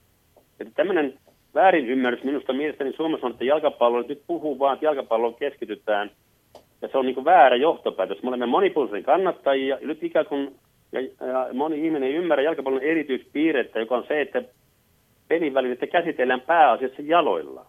Ja jos me ajatellaan, että kun mä itse katsoin varmaan eilen vaikka Barcelonan peliä, Messi se oli ihan kohtuullisen taitava jalo, jalo, jalo, jalo, jaloilla pallon kanssa toimiessansa, niin meidän Joe isompia Hart myös torjui haasteita käsillä- käsillä että, hyvin. Että palloa pitää pystyä jaloilla käsittelemään tarkasti ja tarkoituksenmukaisesti. Se on kyllä ihan totta ja se on hieno Tämä on ymmärretty niin väärin, että kun me olemme panostaneet siihen, että omalla lailla enemmän liiketaitovalmennuksia pallon kanssa, niin joku jalkapalloihminen tai joku ulkopuolinen ihminen Suomessa ulkopuolella ajattelee näin, että okei, jalkapalloilijat saa vain enää tehdä, tehdä jalkapalloa, ja se on täysin väärä johtopäätös. Niin. Me haluamme monipuolistaa jalkapalloharjoittelua, me haluamme, että on tukilajia mukana, mutta erityisesti on se, että jos haluaa jalkapalloiksi, niin palloa pitää pystyä hallitsemaan jaloilla.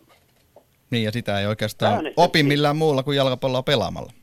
Ja onhan tämä vertauskohta, että kokeile, kokeile syödä jaloin tai pitää harkkaa ja veistä jaloissa Juu. ja syödä, niin Tämä oli aika hyvä vertaus. Mutta että, siis sinänsä, että jos ajattelee ongelmia, niin minusta, minusta on ihan normaalia muutoksen tekemistä. Ja ehkä tämmöinen pieni yleinen asia on hyvä tuoda tämmöisessä lähetyksessä esiin. ihan totta, ihan totta. Mitä muuten Pertti, anteeksi Kyösti, uskot, että data-analyysi ja tällaisten tulosten merkitseminen ja lasten urheilussa, niin miten paljon se tulee lisääntymään vuosien saatossa? No jos mä ajattelen, mitä me nyt tällä hetkellä, joka kiinnostaa ulkomailla, ja muutenkin käynyt katsomassa aika paljon, mitä ulkomailla tehdään, niin kyllä ulkomailla niin kuin, aika paljon niin dataa syntyy koko ajan, ja se vaan syvenee se asia sinänsä. Ja siellä voi olla niin kuin mahdollisuus, tai sitten se voi olla niin kuin ongelmakin, että tietenkin pitää tietää sitä, että mikä on olennaista tietoa, mikä on epäolennaista tietoa. Se edellyttää, sitä, että jossakin täytyy lähteä liikkeelle, ja vähitellen ö, mennään eteenpäin, ja, et, ja, ja, ja siitä taas siihen serviceen, miksi täällä ollaan, niin on nimenomaan niin näin, että heidän meillä on ympäristö, johon he ottaa kantansa, miten ohjelmoidaan, ja, ja kaikkihan toimii syksyllä sitten mobiilissa, he antaa meille siihen näkemyksiä. Samoin tähän pelaajakoulutukseen, tämä meteorologia ja ekonomia, tulee ikään kuin heti lapsiluvaiheen kaikkiin tämän yhteistyöseurojen mukaan. Me luodaan koulutuksia myöskin kaikille muille seuroille. Ja tavallaan sitten nyt on puhuttu vaan, että me niin testataan urheilijoita tai meillä on paljon niin dataa niistä olemassa. Sehän on vain starting pointti, nyt on niin faktoja, niin tämä Espanjassa tulee tukemaan meitä siihen, että valmentajakoulutus kehittyy, kun me tiedetään, mitä pelaajat kaipaa, mitä valmentajat kaipaa ollakseen vielä parempia, niin tämä espanjalaisten tulot hommaan tuo tavallaan sen lisän, koska ei, ei siis ke, se, kehittymisen seuranta on vaan startti sille, että mitä pitää tehdä. Et meidän iso päämäärä on ollut luoda tämä konsepti, että miten seurataan kehittymistä, mutta paljon olennaisempaa on se, että siitä johdetaan sitä, että miten syntyy parempaa valmentajakoulutusta, vaikuttavampaa valmentajakoulutusta, miten, miten ikään kuin pelaajat kehittyvät enemmän ja enemmän. Ja tämä näyttää tällä hetkellä aika hyvältä. Niin mikä on tavallaan se, että miksi se näyttää mielestäsi tällä hetkellä hyvältä? Mitkä on ne ominaispiirteet, mitkä nousevat esille?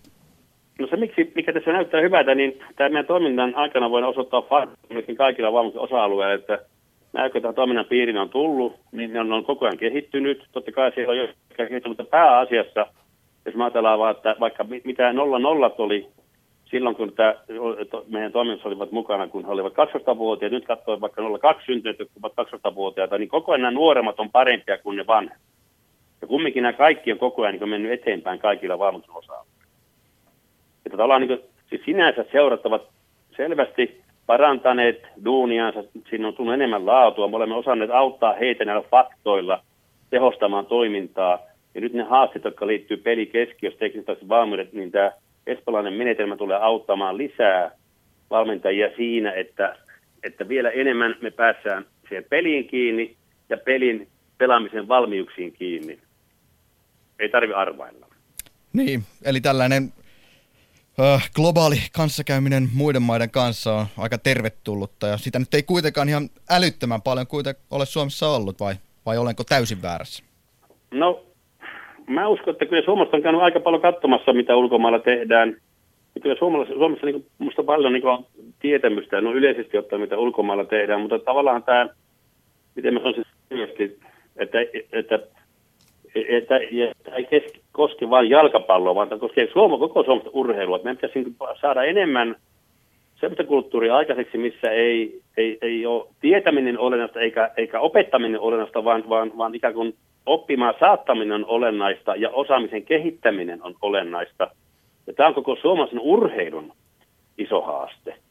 Ja, ja, ja sitten taas, jos ajattelee, ajattelee tätä yleensä toimintaa, niin, niin niin se on ihan kaksi eri asiaa nähdä asioita jolla, ja tietää se, kun se, että siirtää sitä tietoa sinne käytäntöön. Ja sehän liittyy tavallaan tähän, että ei se tieto riitä, vaan se osaaminen. Ja tavallaan nämä meidän prosessit, mitä me tehdään seurojen kanssa nyt ja tulevaisuudessakin, niin mehän tehdään aika paljon asioita siellä kentällä. Mm. Totta kai tarvitaan teoreettista taustaa, faktoja, missä mennään ja minne halutaan mennä. Mutta kyllä pelaajat syntyy ensinnäkin seuroissa, ne syntyy erityisesti siellä kentällä. Ja tavallaan tämän käytännön päivittäisen arjen vaikutuksen laatu pitää Suomessa nousta vielä merkittävästi sekä lapsiluvaiheessa että nousuvaiheessa. Ja me olemme nyt varmaan löytämässä siihen aika hyviä keinoja. Että jos me ollaan neljä menty, on saatu tiettyjä asioita aikaisemmin yhdessä seurojen kanssa, niin nyt me tullaan ottamaan se toinen askel, että näillä faktoilla voidaan todella tehostaa sitä päivittäistä arkea. Näin toden, toden toivotaan ja ei muuta kuin onnea matkaan Kyöstille ja toivottavasti niitä kultahippuja, kuten sanottiin, tulee sieltä sitten Barcelonasta tänne Suomeen vielä takaisin. Selvä. Kiitoksia. Kiitos. Ylepuheen urheiluiltaa.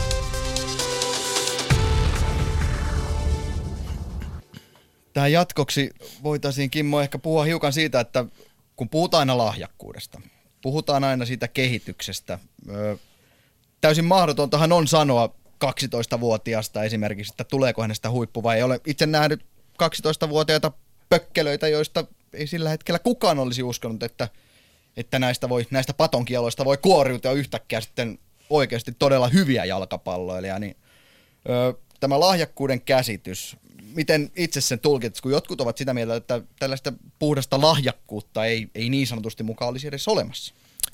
No mitään oikeaa vastaustahan mulla asiaan ei ole, että tämä on varmaan ties kuinka pitkältä ajalta tieteellinen, tieteellinen kiista.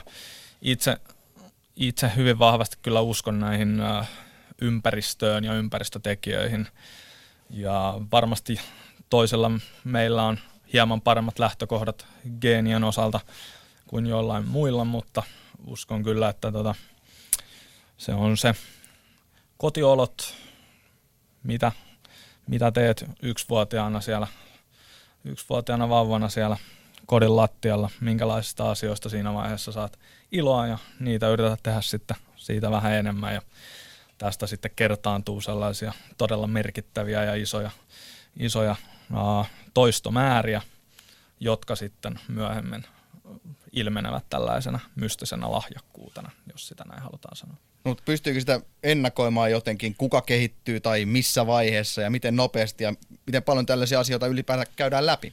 No, ne on aina, ainakin on hyvä muistaa, että niin kuin varma niistä asioista ei ikinä voi olla. Että jos joku valmentaja sanoo jostain 18-vuotia, äh, 8-vuotiaasta, että to, mä oon ihan varma jostain tämän tulevaisuudesta, niin se valmentaja ei tiedä kyllä yhtään mitään niin kuin onko, pelaa, onko pelaa tällaisia kes- valmentajia miten paljon itse asiassa vielä? No siihen mä en osaa valitettavasti vastata, että toivottavasti ei, mutta, mutta että miten niitä, mitä, mitä asioita siellä pystyy sitten niinku, niinku löytämään ja arvioimaan, niin on nimenomaan tällaisen niinku innokkuus harjoitella, kuinka nopeasti joku oppii jonkun asian. Eli jos joku oppii jonkun asian huomattavasti nopeammin joko fyysisesti tai kognitiivisesti, niin se on silloin selkeä merkki siitä lahjakkuudesta, jos halutaan tätä lahjakkuussanaa käyttää.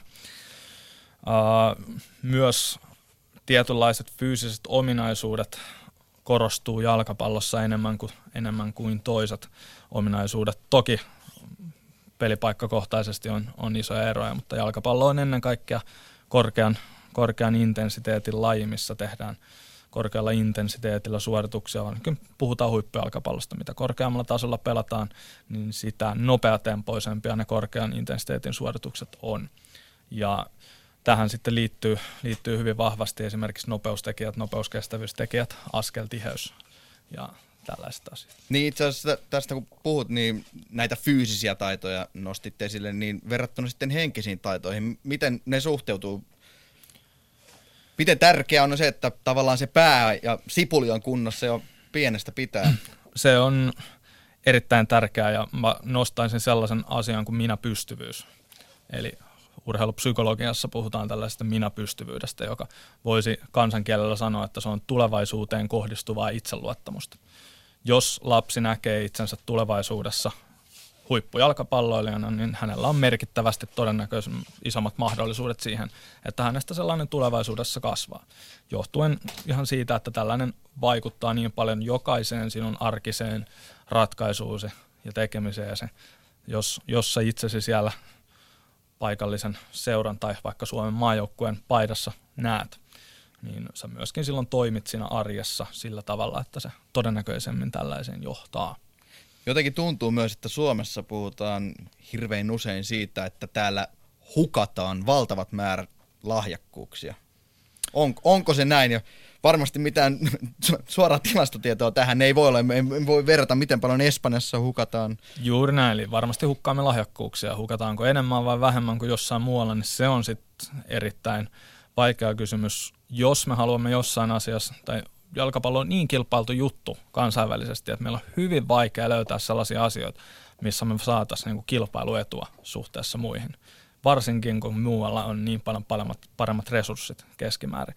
Mutta tällainen niin kuin lah, lahjakkaiden, kyvykkäiden, innokkaiden pelaajien, sellaisen pelaajapuulin isona pitäminen, se voisi olla yksi sellainen asia, missä meillä saa, saattaisi saada niin kuin pientä. Niin mitkä on muuten tällaisia asioita, miten se massa saataisiin mahdollisimman suureksi? Tai se, että esimerkiksi ei tule näitä dropoutteja, eli loppuun palaamisia ja lopettamisia ja sun muita. Niin, mahdollisimman aikaisin lapsille, mahdollisimman isolle määrälle, mahdollisimman laadukasta valmennusta. Se on aika yksiselitteisesti siinä. Mutta nyt saadaan lähetykseen sitten myös vanhemman mielipide ja se onkin ihan tervetullutta, koska nyt on kuultu aika montaa muuta asiantuntijaa, Kyllä. niin on hyvä saada myös vanhemman ääni kuuluviin, koska juniorivalmentaminen, se on aika paljon yhteistyötä vanhempien kanssa. Tervetuloa Jarkko Ahonen lähetykseen mukaan. Mamlin palloseuran siellä tyttäret pelaavat jalkapalloa, niin tässä voitaisiin ehkä saman tien mennä siihen, että valmentajan ja vanhemman välinen yhteistyö. Miten sinä, Jarkko, näet sen? No joo, moi vaan. Tota, ihan ensinnäkin niin ei pelaa Malmin palloseurassa. Aha, tyttöä, se pelaa HJKs, mutta tämä pyyntö tuli niin kuin Malmin no niin, palloseura selvä. sieltä. Tota, niin, sehän, miksi ei pelaa enää siellä, niin ehkä just johtuu pitkälti siitä, että ei saatu tätä yhteistyötä pelaamaan tai ei saatu sovittua asioita sillä tavalla, kun ne olisi pitänyt sopia. Niin kuin seuran, valmennuksen ja muiden kanssa, niin tota, mutta se siitä. Niin, mutta miten itse näet valmentajan ja vanhemman välisen suhteen? No kyllä se parhaimmillaan se on semmoista vuorovaikutusta, mistä tässä, tässä tota, lähetyksessäkin on puhuttu, että kaikkihan niin kuin joku viisaampi aikaisemmin sanoi, niin kaikki on kiinni niin kuin viestinnästä. Eli tota, et, et jos se viestintä on niin kuin molemmin puolista ja ymmärretään, että siellä vanhemman, vanhem, vanhempien edustaja ei ole välttämättä niin kuin semmoinen jalkapalloasiantuntija ja taas sitten se valmentajahan pitäisi mun ymmärryksen mukaan kai, niin kuin olla tota, oman lajinsa asiantuntija. Silloin hänen niin kuin pitää pystyä kommunikoimaan sen vanhemman kanssa sillä tasolla, millä kuka hyvänsä muukin ammattilainen kommunikoi muun kuin tasavertaisen kollegansa kanssa. Mutta jos mietitään sitä, että kun sinä olet laittanut tyttäresi pelaamaan jalkapalloa, perimmäinen syy on kai ollut ehkä liikkumisen ilo, eikö näin? Vai? No ei, se oli Ei. hänen ihan oma halunsa pelata. Hän nyt Toki- ilmoitti, että toki mä alan näin. pelaa jalkapalloa. Toki näin, Ja mutta tota, joo. kuitenkin jo tuet ja kustannat ja roudaat on harjoituksiin, niin Kyllä, se, on, joo, se on joo. varmasti sen takia, että saadaan sitä liikkumisen iloa siellä, vai? Joo. No, no joo, en, enää se ei, on, on tavallaan liikkumisen iloa, mutta se on, se on sen lisäksi hän on niin kuin itse kertonut omat tavoitteensa ja ne, ne on mitkä ne on. Ja tota, siinä, siinä niin kuin, tämä kaikki liikkumisen ilo ja tällainen tulee sitten sen mukana, mutta niin kuin ny, nykyisen kaltaisessa toiminnassa, kun hänkin harjoittelee seitsemän kertaa viikossa, niin siinä alkaa olla jo kyse muusta kuin siitä pelkästä liikkumisen Onko se vanhemman mielestä liikaa vai sopivasti? öö, musta sille ei ole väliä. Vai liian vähän? Se, se on sen lapsen mielestä niin kuin sopivasti ja näkee, että hän voi hyvin sillä määrällä ja hänen elämänsä niin kuin hallinta kokonaisuudessaan on niin kuin mun mielestä ja meidän molempien vanhempien mielestä sillä tasolla, millä se pitää olla. Se tuo lisää hyvää siihen. Ei, en mä sanoisi, että se on liian vähän, mutta se ehkä, mikä musta siitä puuttuu, niin on se, että itse toivoisin, että sinne taas tulisi sitä liikkumisen iloa enemmän, eikä sitä niinkään sitä suorittavaa tekemistä. Mm. Niin. Että tota, joo, Mutta näin miten, nyt- miten itse näet vanhemman vastuu? Toki siinä on se ö, kulujen kattaminen, kuljetukset, muut mm. tällaiset pakolliset tehtävät, mutta näetkö, että sinulla vanhempana on, on myös joku muukin rooli? No on, on, jos sellaisen haluaa ottaa, että tota, se, se riippuu vähän siitä, siitä joukkueesta, että miten se joukkue toimii ja miten siellä, siellä tota, valmennus toimii siellä, siellä joukkueessa, että minkä verran sen, sen valmennuksen kanssa voi kommunikoida, mutta kyllä siinä, niin kuin mä, mä oon vähän, en ole enää sen vanhanaikaisen ajattelun kannalla, että, että mennään tasan sen mukaan, minkä mukaan niin kuin se lapsi haluaa. että mun tyttö on nyt 13-vuotias 01 ikäluokkaa, niin kyllä sen ikäiset jo tarvii aika paljon sitä semmoista, semmoista tietynlaista motivointia myös, myös niin kuin siihen, että jos se just sillä hetkellä pärjää ehkä parhaiten, niin että mitä, mitä voisi tehdä sen eteen, että mahdollisesti tulevaisuudessa pärjäisi. Toki en ala valmentaa, mutta niin kuin, kyllä sitä henkistä rohkaisua, niin lapset tarvii ihan älyttömästi mun mielestä. Ja niin heille myös tarvii välillä kertoa, että, että ainakaan sillä ei tule tulosta, että makaa sängyssä. Että se on fine, jos ei haluakaan tulosta, tehdä sen valinnan, että makaa sängyssä. Mutta kyllä näitä keskusteluja niin kuin välillä tarvii käydä, etenkin nyt kun muist- muistetaan, että kyse on tytöistä. Mä, mä puhun nyt pelkästään tässä to, toki tytön vanhempana. Että Mm. mm. meidän nuorempi poika, niin ei hänelle tarvi, kun hän on vasta yhdeksänvuotias, ei hänelle tarvi mitään sanoa. Hän painaa, menee mailla kädessä ulos ja pelaa siellä. Et ehkä se semmoinen liikkumisen ilo nyt sitten. Niin ja varmaan tässä vanhemman esimerkillä on se, että jos itse istut sohvalla ja pelaat PlayStationia, niin se ei ehkä anna oikeita kuvaa sitten näille lapsille siitä, mitä, mitä he voisivat tehdä, vai? Se on juuri näin, että tota va- vaikea, niin, koska sehän lasten kanssa oleminenhan ei ei ole sitä, mitä työelämä ikävimmillään täällä te, niin kuin mä teen vaan teen, niin kuin mä sanon, että tota, juuri näin se oma esimerkki. Ja sitten se esimerkki, kyllä se menee sinne niin kuin kentän laidallekin asti, että, että ollaanko me niin kuin siellä positiivisia, tuodaanko me liikaa esiin sitä hakuisuutta, mitä ikävä kyllä monet, monet valmentajat ja liian monet kentän laidalla tuo. Et, et jos mä näen kentän laidalla kiroilevia vanhempia, jotka suhtautuu negatiivisesti siihen sen joukkueen valmentajan muihin pelaajiin, siihen pelin tulokseen, niin mä oon ihan varma, että se jatkuu vielä niin kuin automatkalla niin kuin Hyvinkäältä Helsinkiin se sama negatiivisuus. Puututko muuten kentän laidalla, jos tapahtuu tällaista? Vai miten siihen voi oikeastaan vanhempi suhtautua? Mä puutun parhaimmillaan aika jyrkästi siihen, että tota, kyllä, kyllä mä oon sitä mieltä, että se sosiaalinen vastuu siellä kentän laidalla, niin se on meillä vanhemmilla ehdottomasti. Mutta tietysti joskus ei jaksa, että sitten hakeutuu vaan eri paikkaan. Mutta siinähän se, se pitäisi kaikkien huonosti käyttäytyvien vanhempien muistaa, jotka ei osaa pitää päätään kiinni siellä. Et siinä pilataan sen joukkueen maine ja sitä kautta siinä pilataan niiden lasten harrastus.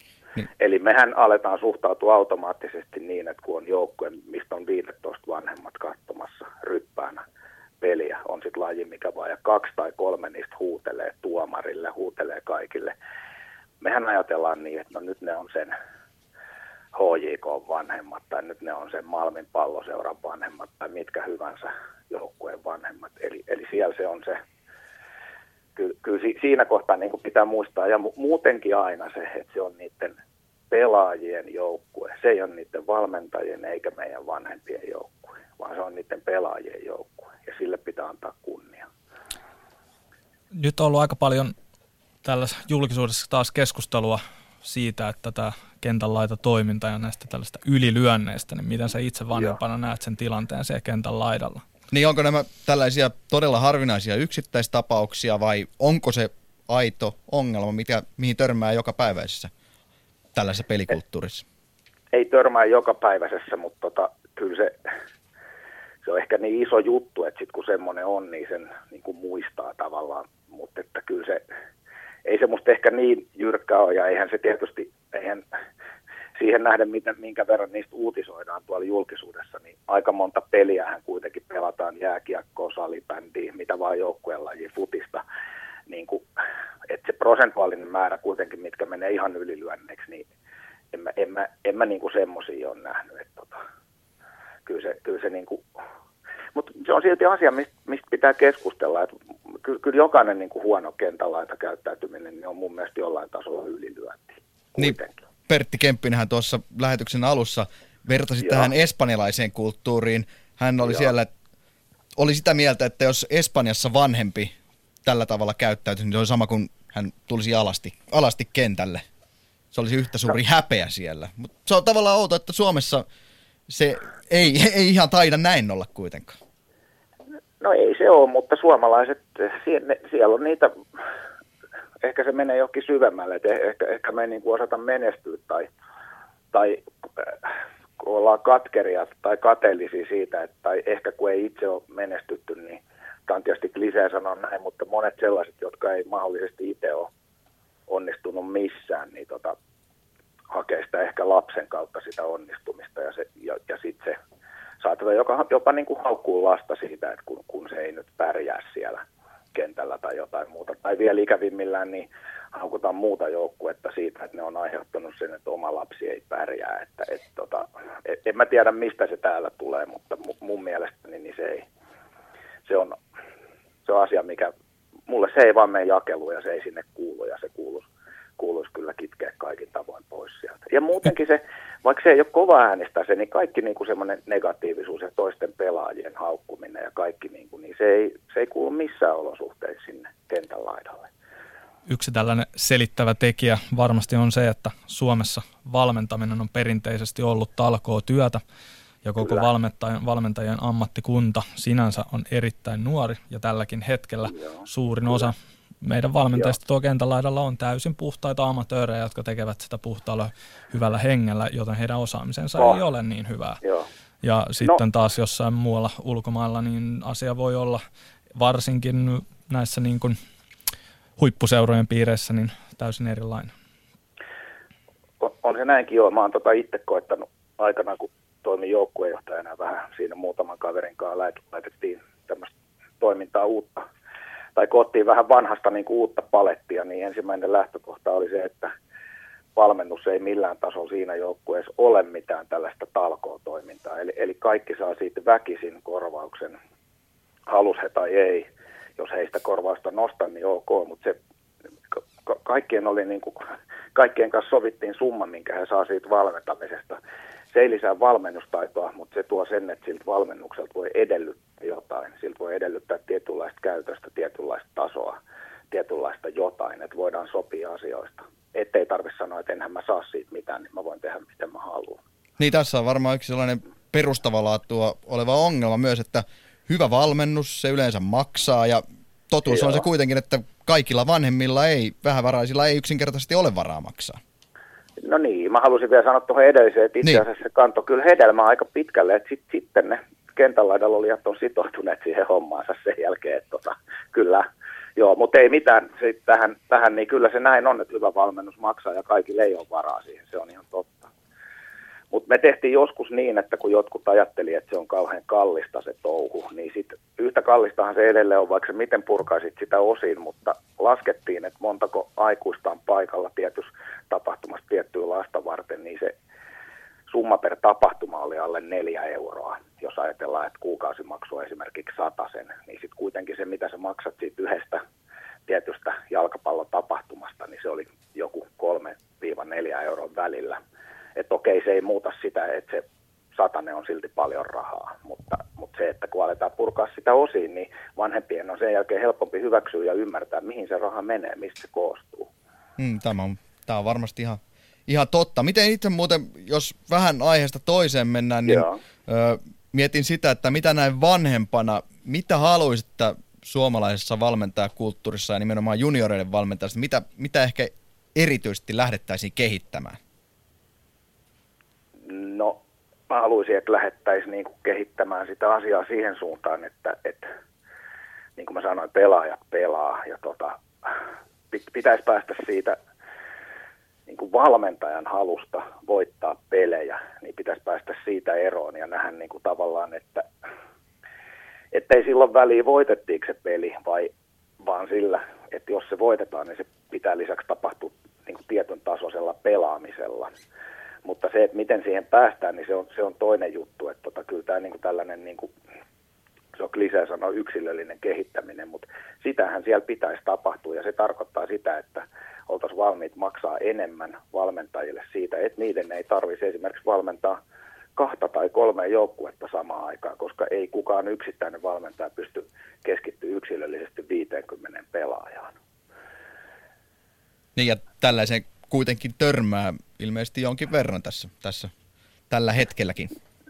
No joo, mun omakin tyttö pelaa niin sanotussa kilpajoukkueessa ja silti, silti kyseisen, niin kuin niiden seurassakin, niin kilpajoukkueiden valmentajat valmentaa ainakin tyttöpuolella useampaa joukkuetta samaan aikaan. Et se on tietysti, eihän se niiden valmentajien vika ole. Ei, jos ei ole valmentajia, niin mieluummin ei sitten valmentaa useampaa kuin jättää, jättää joukkueet ilman valmentajaa, mutta onhan se niin kuin onhan se niin kuin huono suunta, että näin pitää olla. Niin sitten lähinnä mietin tätä myös vanhempien, vanhempien roolia ja sinäkin ainakin muistaakseni, jos kun puhuttiin tuossa puhelimessa ennen lähetystä, joo, niin mainitsit joo, siitä, että seura johdossa siellä pitäisi ehkä tehdä jotain asioita eri tavalla, tai pitäisi olla enemmän tällaisia ihmisiä, jotka myös katsovat valmentajien perään, mitä valmentajat tekevät. Joo, näin se on. Mä oon sitä mieltä kyllä, että ei, ei voi niin kuin vaan toimii jonkun seuran nimen alla ja sitten, että kunhan siellä toimitaan ja te, tehdään vaan niin kuin söhlätään mitä sattuu. Et tota, tai ei edes mitä sattuu, mutta omiin nimiin, ettei niin kuin tiedetä mitä, mitä siellä kentällä tapahtuu. Ja tota, kyllä, kyllä mä oon niin kuin, ihan samalla tavallahan se toimii kuin kaikki muukin, että tavallaan jos ajatellaan sitä vanhemman rooli, niin vanhe, vanhempi maksaa niin kuin joukkueelle maksua ja maksaa seuralle seuramaksua ja seuran tehtävä on ö, järjestää joukkueelle valmentajat – ja silloin se, niin kuin, tavallaanhan se valmentaja ei ole missään ikään kuin riippuvaisuussuhteessa siihen joukkueeseen, vaan seura on sen niin kuin työnantaja ja eihän se ole sen kummempaa hommaa. Kyllähän jokainen työnantaja katsoo niin kuin alaistensa perään.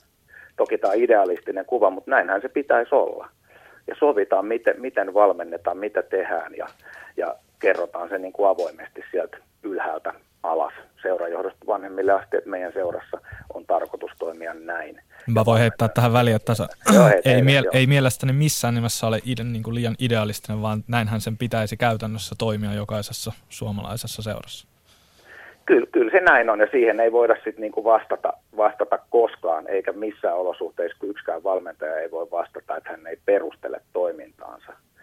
Et, et kyllä se, niinku, se vanhemman rooli on, jos vanhempi haluaa, mä kehotan jokaista vanhempaa, joka kuuntelee tätä lähetystä, niin jos te haluatte kysyä valmentajalta jotain, niin kysykää, älkääkä koskaan tyytykö siihen, että se valmentaja ei vastaa ja perustele sitä toimintaa. Et se yh- yhdessäkään niin kuin missään, missään semmoinen ei sovi, että ei tarvitse perustella toimintaa. Toki jos sä perustelet kerran toiseen samaa asiaa, niin siinä ei ole mitään järkeä. Mutta jos valmentaja ei perustele, kysykää seura jo sieltä sen valmentajan työnantajalta. Häneltä pitää löytyä perusteet.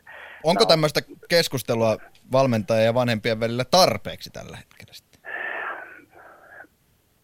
Sanotaan, voi- että omakohtaiset kokemukset ehkä, koska tuskin pystyt kaikkien muiden vanhempien puolesta tähän vastaamaan. No, no joo, kyllä, kyllä, kyllä tota, on ja ei, että se, en, en pysty tosiaan vastaamaan, mutta kyllä mun niin kuin, oma tyttö on ollut aika monessa jutussa mukana ja toisaalta, jos levitetään vähän sitä keskustelua tuonne toisella lajin salibändin puolelle, niin kyllä niin kuin 75 prosenttia niistä valmentajista, kenen kanssa mä oon ollut tekemisissä, niitä on aika monta kuitenkin, niin ovat valmiita, halukkaita, jopa janoavat sitä keskustelua siitä asiasta. Niin eli Mut syy ei kes- sinällään ole kes- valmentajissa tällä hetkellä ehkä, vai? No on se, on se niissä 25 prosenttia, jotka ei halua keskustella.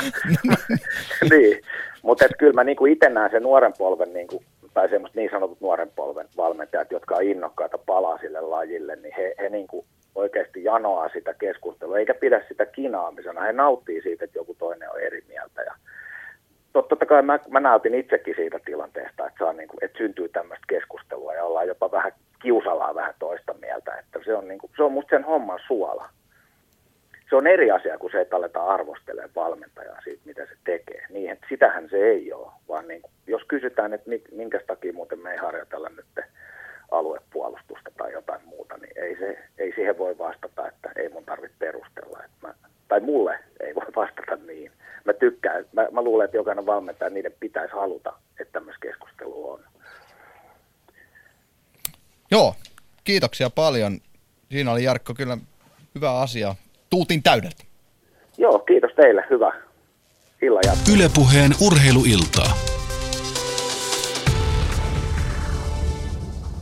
Kimmo vähän etukäteen pelkäsi, että mitäköhän tästä keskustelusta vanhemman kanssa tulee, mutta minkälainen maku päällisin puolin No, jäi. no nyt täytyy sanoa, että en, en kyllä pelännyt No et pelännyt. Läh, läh, lähinnä mietin, no Sörkin vähän muurahaispesää ja provosoin tarkoituksella. Tota, no täytyy sanoa ensinnäkin vanhempien kanssa keskustelemisesta, että eihän se ole se juttu. Uskallan puhua koko valmentajakunnan puolesta, että aika harva tonne lähtee valmentamaan sen takia, että pääsi vanhempien kanssa keskustelemaan. Itse keskustelen heidän kanssaan mielellään sen takia, että uskon, että sillä on iso apu sille pelaajalle. Niin, ja siitä voi Ja- olla iso ja- apu sen kautta, että vanhempi oppii enemmän jalkapallosta ja sitä kautta ehkä se kulttuuri lisääntyy. Kyllä se on niin, tällaista niin jo vähän niin kuin epävirallista va- vanhemman kouluttamista siihen jalkapallokulttuuriin. Uh, mutta ihan myöskin sit, niin kuin jos keskustellaan vaikka heidän lap- lapsestaan, niin uskon, että se, että valmentaja oppii siitä lapsesta vanhemmilta, eli vanhemmat kertoo asioita heidän lapsestaan, niin se auttaa valmentajaa taas toimimaan sen lapsen kanssa. Ja sitten taas se, että valmentaja kertoo vanhemmalle, että minkälaisia asioita siellä treenissä tapahtuu ja niin edelleen, niin vanhemmat osaa sitten tukea paremmin kotona tätä lasta. Ja tästä siinä loppujen lopuksi kaikki palautuu siihen, että siellä ollaan sitä lasta varten sekä vanhemmat että valmentaja. Niin, pitää muistaa nimenomaan se, että se valmentaminen on paljon muutakin kuin sitä, että luodaan niitä huippupelaajia ja juuri tämä keskustelu siitä, minkälainen toinen ihminen on, niin se on tuikin tärkeä. Joo, ja jos niitä huippupelaajia halu, halutaan, tai halutaan mahdollistaa ympäristö, missä sellaisia huippupelaajia pystyy syntymään, niin se on aivan varmasti tärkeää se keskustelu perheen kanssa. Mutta jatketaan puhelulinjalla ja nyt onkin sitten vuorossa Saksanmaalta. Olli Orvasto, oikein mukavaa iltaa sinne Saksaan. Iltaa sinne, guten tag, Suomeen vaan. nimenomaan, nimenomaan. Ö, itse toimit siis Hansa Rostokissa juniorivalmentajana tällä hetkellä. Kerro hiukan taustaa siitä, että mitä olet Suomessa tehnyt ja milloin päädyt, päädyit sinne Saksaan ja niin päin pois. Eli, eli pelaajana hyvinkin sellainen takana loistava tulevaisuus pelaaja, joka aloitti aika nuorena jo valmentamaan ja innostui, innostui siitä tosi, tosi kovin ja tavoitteeksi tulisi olla ammattilainen futiksessa, mutta ei pelaajana vai olla muulla tavalla. Ja muutaman vuoden valmentamisen jälkeen niin se tuli mahdolliseksi ja Turusta lähti muuttokuorma Ouluun, Ouluun ja sinne piirin nuorisopäälliköksi. Ja siellä kaksi antoisaa, antoisaa vuotta ja oli aika uusille haasteille ja tuli muutto, muutto Viroon ja olin vuoden FC Levadia Tallinnassa päätoimisena valmentajana U14-ikäluokassa ja siitä sitten tie vei takaisin Turkuun kasvattajaseuraan Turun Nappulaliikaan, jossa olin kolme vuotta valmennuspäällikkönä ja muutama vuotta siinä valmentajana opintovapaalla kasvatustiedettä tiedettä 2003 aloittanut, niin oli vihdoinkin aika saada niitä eteenpäin. Ja, ja sitten tuli eteen, eteen, että vaimo on mun mukana lähtenyt Ouluun ja Tallinnaan, niin nyt oli mun vuoro lähteä perässä ja vaimo sai Rostokista hyvän, hyvän työn. Ja ajattelin, että josko itselle sieltä jotain löytyisi, löytyisi jalkapallon parista. Ja jos ei löydy, niin joka tapauksessa niin pääsee hengittämään oikean jalkapalloyhteiskunnan ilmaa ja, ja, ja näin, mutta että olin suoraan itse yhteydessä FC Hansa Rostokkiin ja, ja, ja pidettiin muutama palaveri ja keväällä olin 0-0 ikäluokan kanssa kolmisen viikkoa silloin ne U14 ikäluokka ja seura ilmeisesti sen verran tykästy sitten, että, että valmennusjohtaja halusi mut U16 ikäluokkaan niin valmennustiimin mukaan ja siinä ollaan nyt sitten tämä kausi oltu ja erittäin mielenkiintoista antoisaa aikaa. Että niin pakko kysyä, on, niin. niin pakko kysyä heti alkuun, että mikä, mikä mielestäsi on se suurin ero, mikä on siellä tullut vastaan verrattuna sitten Suomeen tai vaikka Viroon? No oikeastaan sellaisen painajaisen herää joka aamu, että me ollaan niin kuin kaikessa, kaikessa jäljessä ja toki vertailu on tosi epäreilua, että Saksa on viiden miljoonan lisenssipelaajan maa ja, ja, ja tosiaan hengittää, hengittää futista. Mutta sellainen, sanotaan, että rakenteet on täällä niin kuin aivan viimeisen päälle. Et toiminnan sellainen selkeys ja, ja, ja roolit alhaalta ylös saakka niin on niin kuin täysin selkeitä. Et, et liitolla on oma roolinsa, piireillä on oma roolinsa, seuroilla on oma roolinsa ja paikkansa, vanhemmilla valmentajilla oma tehtävänsä, fysioterapeutilla oma tehtävänsä ja, ja sitten viimeisenä pelaajilla on oma tehtävänsä siellä kentällä. Niin tästä... Et, sellainen selkeys niin. on, on, niin se, se, on, se on semmoinen selvä ero, ero Suomeen mun mielestä. Niin, tästä roolista ja nimenomaan omasta roolista, sitä pystyt varmasti helpoiten avaamaan ja pystyt siitä perusteellisimmat vastaukset antamaan. Valmennat siis alle 16-vuotiaiden joukkuetta. Mikä se sinun roolisi on, on tuossa joukkueessa? Tosiaan valmennustiimissä jäsenenä. Meillä on kolme valmentajaa tuossa ikäluokassa. Itse en ole vastuuvalmentaja ja, ja jälkikäteen helppo sanoa, että kielikysymyksestä oli kyse, mutta joka tapauksessa ne on vastuuvalmentaja ja kaksi muuta valmentajaa. Itse vastaan aamuharjoittelusta, eli siinä mielessä pääsee pari kertaa viikossa niin ihan oikeasti toteuttamaan itseään. Ja, ja sen lisäksi tämä kolmas, kolmas valmentaja on enemmän niin fyysisellä puolella sitten. Sen lisäksi joukkueella on yksi joukkueenjohtaja, joka hoitaa sitten joukkueenjohdon asiat ja, ja huoltohommat. Ja yksikään toimihenkilöistä niin ei ole pelaajien vanhempi. Et se on selvä homma täällä. Et Onko se läpi, läpi kaikkien seurojen? Kyllä. Ky- tai siis varsinkin akatemia, ammattilaisseura akatemiatasolla, niin se on päiväselvä juttu, että et valmentajat ja toimihenkilöt tulee seuran kautta. Mutta mä näkisin, että se on myös pienemmissä seuroissa, kilpa- ja grassroots-tason seuroissa, niin on sama homma, että toimihenkilöt tulee seuran puolelta. Et sen verran on niitä henkilöitä ja innokkaita löytyy, että et, et vanhemmista aina ei tarvitse niitä löytää. Et mä luulen, että täällä on enemmän ulkopuolisia valmentajia ja toimihenkilöitä kuin Suomessa. Niin onko se Suomessa mielestäsi ihan selkeä ongelma, että on niin paljon tällaisia vanhempivalmentajia? Vai onko se puhtaasti se resurssiongelma? No, mä näkisin, että grassroot-tasolla, kilpatasolla ei se välttämättä ole ongelma, mutta jos mennään niin sinne absoluuttiselle huipputasolle, akatemiatasolle, mitä oikeastaan, jos verrataan Saksaan, niin meillä ei Suomessa ole, niin siellä se on, on, on ongelma. Mutta mä en näe ollenkaan ongelmana, jos meidän rohjuuritason harrasteseurassa vanhemmat on mukana hienossa harrastuksessa, niin ei, se ei ole ollenkaan ongelma. Mutta sitten kun mennään sinne huipputasolle, niin, niin saattaa muodostua ongelmaksi. Niin Suomessa puhutaan aina, että resursseista on pulaa niin poispäin, niin jos näitä resursseja vertaat Saksaan, Saksan ja Suomen välillä, niin missä mielestäsi näkyy suurimmat erot?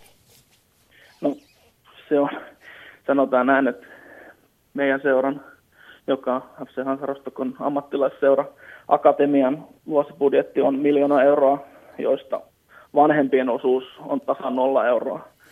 Hmm. Niin, kyllä siinä on valtavan suuret erot totta kai resursseissa. Ja, ja muutenkin tosiaan, kun on kansa, kansa elää jalkapallosta, niin ne rahalliset resurssit niin on, on, on niin todella suuret.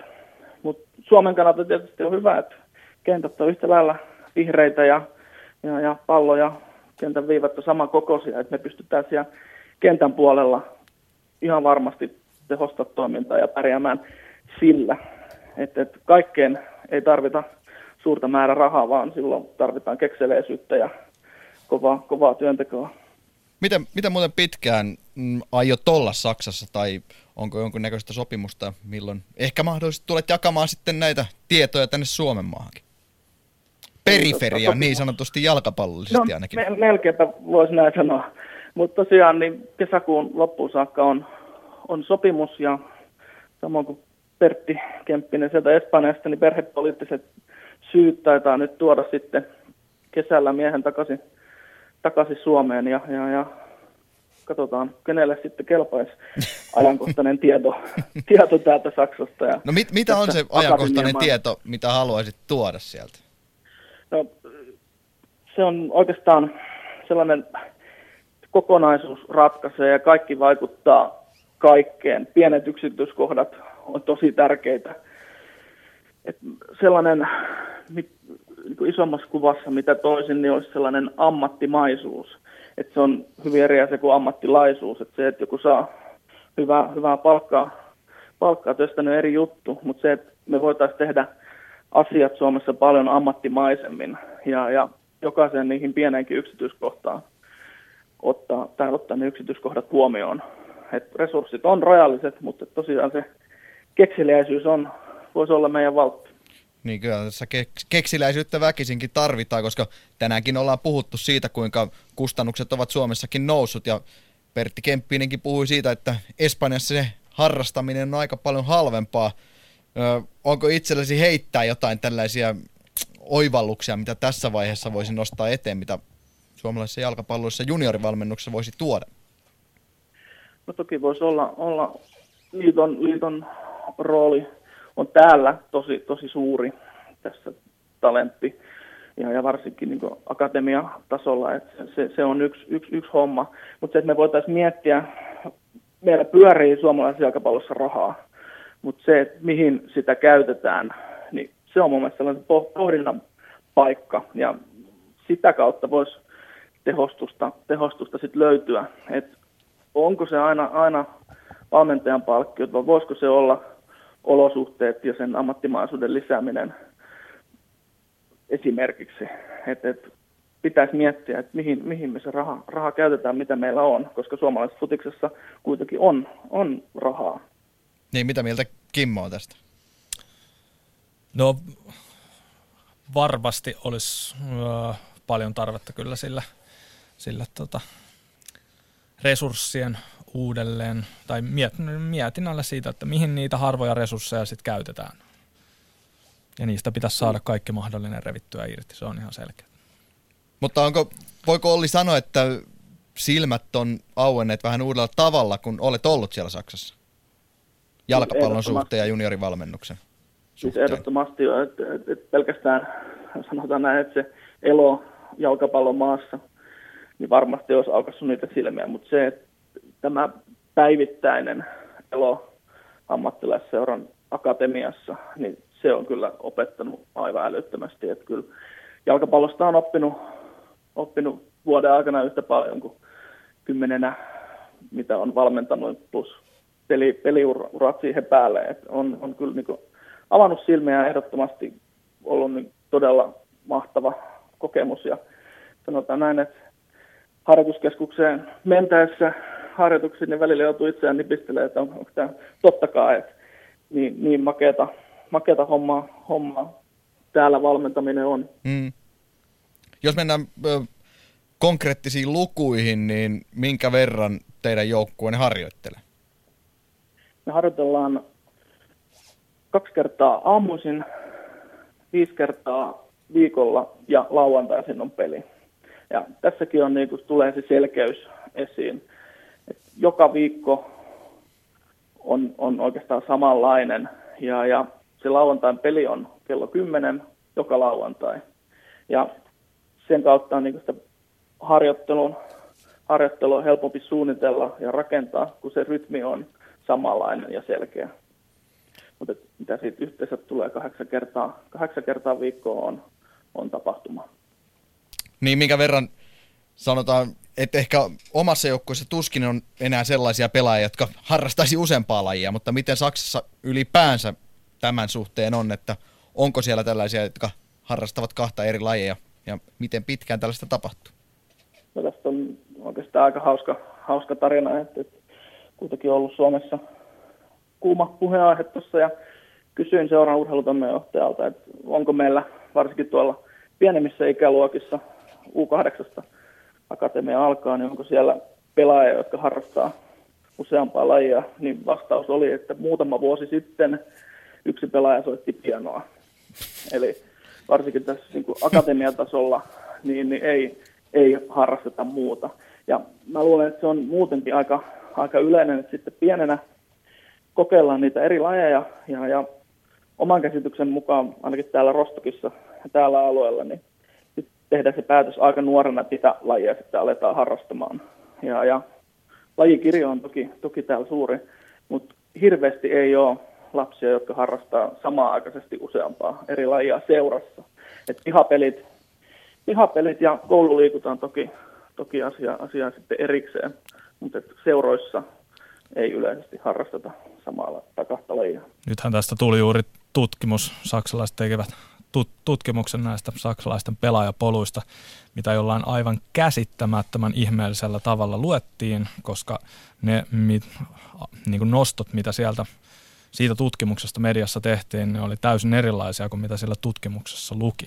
En tiedä, Mutta mitä ne, mitä ne sitten eli, oli sinun mielestä ne, e- eli mitä täällä, sinä nostat sieltä esiin? Eli täällä suomalaisessa mediassa nostettiin esiin, että saksalaiset urheilevat huomattavasti monipuolisemmin kuin suomalaiset ja että ja näin poispäin. Mutta Voihan siinä, se olla näin, mutta, mutta ehkä se yksilö ei urheile Niin, mutta se tutkimushan ei sanonut, ei sanonut näin, vaan sieltä kävi ilmi, että parhaimmillaankin niin kaikista monipuolisin keskiarvo, mikä siellä oli, niin oli, että harrastetaan äh, parikymmentä kertaa vuodessa toista lajia. Siis parhaimmillaan se keskiarvo oli tätä, mikä varmaan yhdenkään suomalaisen mielestä ei ole monilaista harrastamista. Kyllä, kyllä ja sen verran on, on, on yhdestä tapauksesta empiiristä tietoa, että Toni Kroos, maailmanmestari ja Real Madridin keskikenttäpelaaja, on Hansa Rostokin kasvatti.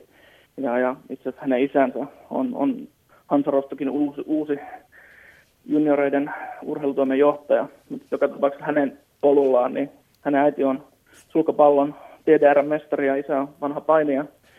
Mutta pojat on, hänellä on myös vuotta nuorempi veli Felix, joka pelaa Werder Bremenissä Bundesliigaa. Mutta joka tapauksessa niin pojat on harrastanut vaan, vaan futista, mutta toki koululiikunta ja, ja muut ulkopelit, korikset sun muut on, on kuulunut ohjelmaan. Ja, ja muutenkin mielenkiintoinen tapaus, Crossin perheet, he on asunut sellaiset reilut 100 kilometriä Rostokista poispäin, mutta he muutti jalkapallon vuoksi Rostokkiin, kun Toni Kroos oli 11 vuoden ikäinen. Eli, eli siellä on nähty, nähty, että on kiinnostusta panostaa poikien peliuraan ja, ja, ja on tehty aika kovakin ratkaisu aikanaan. Ja, ja siitä sitten tie, tie vei 18-vuotiaana sitten Bayern Münchenin riveihin. Et ei ehtinyt edustusjoukkuessa pelaamaan, mutta että mielenkiintoinen tapaus, tapaus joka tapauksessa, että hänen, hänen tiensä huipulle. Ja siinä on aika sellainen, miten voi sanoa, modernin saksalaisen jalkapallokoulun, jos nyt härskisti näin voi sanoa, niin tuote. Kyllä, kyllä. On, on, on se kokonaisuus on, on joka osa-alueella, joka asu, osa-alueella kunnossa. Todella paljon ja lämpimästi kiitoksia Olli Orvasto ja toivottavasti sinut Kiitos. nähdään sitten tuomassa niitä saksalaisia kultaisia hippuja, jotka sitten kehittävät myös suomalaista jalkapalloa. Ehkä niitä ihan sellaisinaan ei tänne voi resurssipulankaan takia tuoda, mutta ainakin vähän muokaten ja ikinähän liikaa tuota jalkapallotietoutta ei täällä Suomessakaan voi olla. Juuri näin, että toi on se todella tärkeä pointti, että me ei voida apinoida tai tuoda suoraan mallia mistään, mistään maasta, vaan meidän pitää se oma, oma tie löytää, mitä kulkea. Kiitoksia paljon Olli. Kiitos. Ylepuheen urheiluiltaa. Pikkuhiljaa tässä alkaa pari tuntia. Pari tuntia taitaa olla vierähtänyt aivan, aivan hetken kuluttua, joten on aika lopetella myös. Jos jotain Kimmo, sinulla on vielä päällimmäisenä mielessä, niin mitäköhän se nyt saattaisi sitten olla?